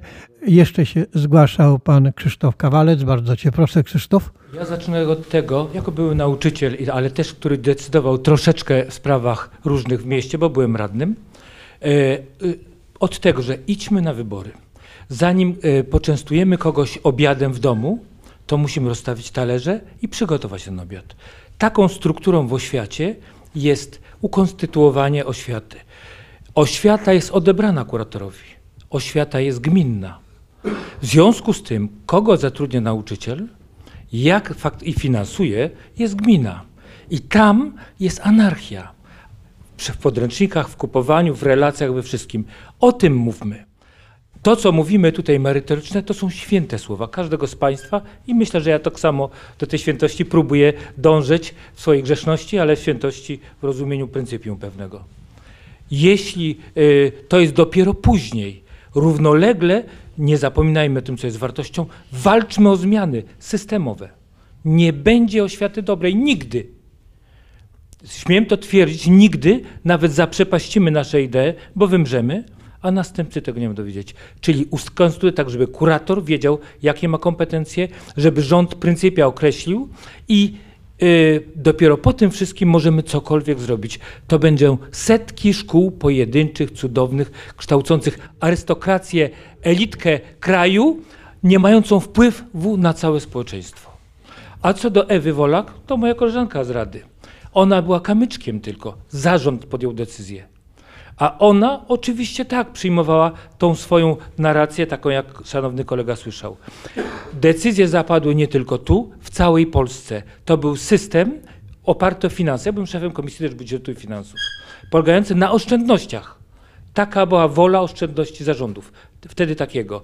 Polikwidowano technika, a zawodówki od góry likwidowano. Kraj, Wrocław jest jednym z elementów, więc walczmy o kraj. Idźmy na wybory. Bardzo serdecznie dziękuję. Głosy mają ten wspólny mianownik. Zbliżamy się pomału do końca. No i teraz, a jeszcze są osoby. Dobrze, to jeszcze panią proszę i będę prosił Artura, żeby kilka jeszcze zdań na koniec podsumowania, ale teraz bardzo proszę panią. Chciałam jeszcze też przedstawić, bo jestem autorką jednej z monografii Wielopoziomowy system kontroli banków, który został wydany w 2007 roku, czyli można powiedzieć krótko po wstąpieniu Polski do Unii, gdzie, ponieważ gospodarka to finanse, a ja zajmowałam się między innymi rachunkowością bankową i napisałam wielopoziomowy system kontroli banków, licząc, że będzie to powiedzmy moja przynajmniej cząstkowa chęć wejścia na wyższy etap, żeby wśród profesorów być. No niestety zostałam zmiażdżona, ale przez ciekawość sama. Parę dni temu, gdy właśnie były rozmowy i powroty do tego, że Polsce niepotrzebny jest bank centralny, niepotrzebny jest złoty polski, wróciłam do tego, co napisałam przed laty. No ma to też na ten moment wymiar historyczny i gdyby ktoś z Państwa był zainteresowany, to sama sobie dziwiłam się, jaka byłam dociekliwa wtedy, bo nie wiem, czy dzisiaj jeszcze jako też stypendystka ZUS-u zdobyłabym się na to samo. Jeśli Państwo chcecie, to bardzo proszę. Można przynajmniej wstępnie słyszeć. Bardzo serdecznie pani dziękuję także i za tą informację. Być może, że w tym gronie znajdzie się ktoś, który byłby zainteresowany tymi przemyśleniami. zbliżając się do końca, teraz jeszcze na koniec chcę oddać mikrofon Arturowi. Bardzo cię proszę, Artur. Cóż powiedzieć na koniec? Wywoływałem już tutaj postać Romana Dmowskiego i tak jeżeli mówiliśmy tutaj o różnych takich sprawach trudnych, jak nam jest dzisiaj ciężko, to ja bym chciał przypomnieć może jego pracę, jego książki, właśnie, które on pisał w czasach niewoli narodowej. W czasach niewoli narodowej on pisał o Polsce i o ileż było wtedy trudniej i o ileż było więcej powodów do desperacji, ponieważ te książki, które powstawały pod jego piórem przed I wojną światową, wtedy nic nie wskazywało na to, że w ogóle kiedyś odzyskamy niepodległość. On pisał te książki mniej więcej wtedy, kiedy Stanisław Wyspiański Wesele, prawda? A jednak i wtedy właśnie powątpiewał w to, czy w ogóle kiedykolwiek ta Polska będzie. I on do tego jeszcze, skoro już o nim mówię, tak powiedzmy punktował różne nasze deficyty, wskazywał na to, co my Polacy powinniśmy poprawić. On na przykład tak, jak ja tutaj przed chwilką mówiłem o takich wspaniałych osiągnięciach, które powinny być nam znane, a Dmowski stwierdzał, że naród tej wielkości powinien wnieść jeszcze więcej. Więc takie zadania również pomimo tych beznadziejnych czasach on wyznaczał bardzo wysoko poprzeczkę i chyba powinniśmy może stosować się do jego słów. Natomiast taka refleksja skoro mówiliśmy o historii Polski, no złożyło się tak, że tak bardzo ogólnie, no to ja bym chciał zwrócić uwagę na to, że naprawdę tak czytałem różne historie o Solinaum, wydawało te takie cykle takich monografii różnych krajów. Naprawdę trudno jest wskazać kraj, którego historia daje tyle powodów do dumy, do takiej chwały i tak mało powodów do wstydu. Zarazem jest to historia szalenie interesująca. No zwróćcie Państwo uwagę na to, że na przykład nasi twórcy filmowi, skoro o nich mówiłem, czy twórcy powieści na przykład mają nieprawdopodobne ilości tworzywa. Tutaj historia pisała takie scenariusze, jakich amerykańscy autorzy hollywoodcy by nie wymyślili nawet, a one tutaj zaistniały. My w swojej historii mieliśmy zarazem czasy ogromnej wielkości i toczyli nasi przodkowie, toczyli największe bitwy, ponieważ dysponowali największymi armiami ówczesnego świata. Wszystkie wojny obronne, prawda? Większość narodów nie ma szans nakręcić sobie takiego filmu, bo nie miało takiej historii, musieliby wymyślać. Większość narodów nie ma tego. A my nie tylko mieliśmy tę właśnie na przykład historię mocarstwową, ale zarazem mieliśmy też historię konspiracji, walki o niepodległość. No wszystkie barwy historii najpiękniejsze, jakie najróżniejsze. To jest historia fascynująca, to jest historia wielka. I może zakończę takim pytaniem jednego z naszych wielkich poetów, Jana Lechonia, który zadał takie pytanie. Któż ma historię tak piękną jak ty? Któż ma historię tak piękną jak ty? Naprawdę... Inni nie mają takiej historii, która byłaby tak piękna, a jednak na nią się pochylają, jednak jej się uczą, jednak ją czytają. A my mamy właśnie taką historię. Któż ma historię tak piękną jak ty? No dbajmy o nią i propagujmy ją wśród młodszego pokolenia. Dziękuję bardzo.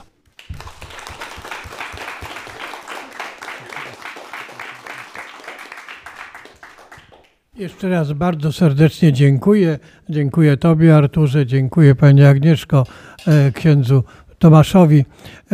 Dziękuję za wszystkie wypowiedzi i zapraszam na kolejne 500. spotkanie. Tak jak już wcześniej mówiłem, niektóre osoby przyszły później. Nie spotkamy się tutaj w gościnnym miejscu u Salezjanów. Będzie to na Ostrowie Tumskim. Tak jak powiedziałem, prawdopodobnie w kościele Świętego Marcina, to będzie godzina 18, środa, przed Bożym Ciałem. Wcześniej już umawiałem się z naszym przyjacielem, księdzem Tomaszem. Mam nadzieję, że obowiązki w parafii mu pozwolą, że będzie z nami i będziemy mogli Panu Bogu podziękować. Ja także podziękować za opiekę przez ponad 45 lat i za Was wszystkich, bo to dzięki Wam wszystkim Udało nam się i tym, którzy dzisiaj są nieobecni, którzy już na stałe odeszli, udało się jakąś choćby drobną cegiełkę do budowania tej polskiej rzeczywistości dołożyć. I myślę, że dalej. A ja osobiście także czasem już w moim młodzieńczym wieku czuję się zmęczony, a kiedy się z wami spotykam, to jestem takim, który żeruje na waszej energii i po tym spotkaniu w klubie czuję się trochę mocny i trochę silniejszy. I za to wam dziękuję, że jestem silniejszy, widząc się z wami. Jeszcze raz bardzo serdecznie dziękuję.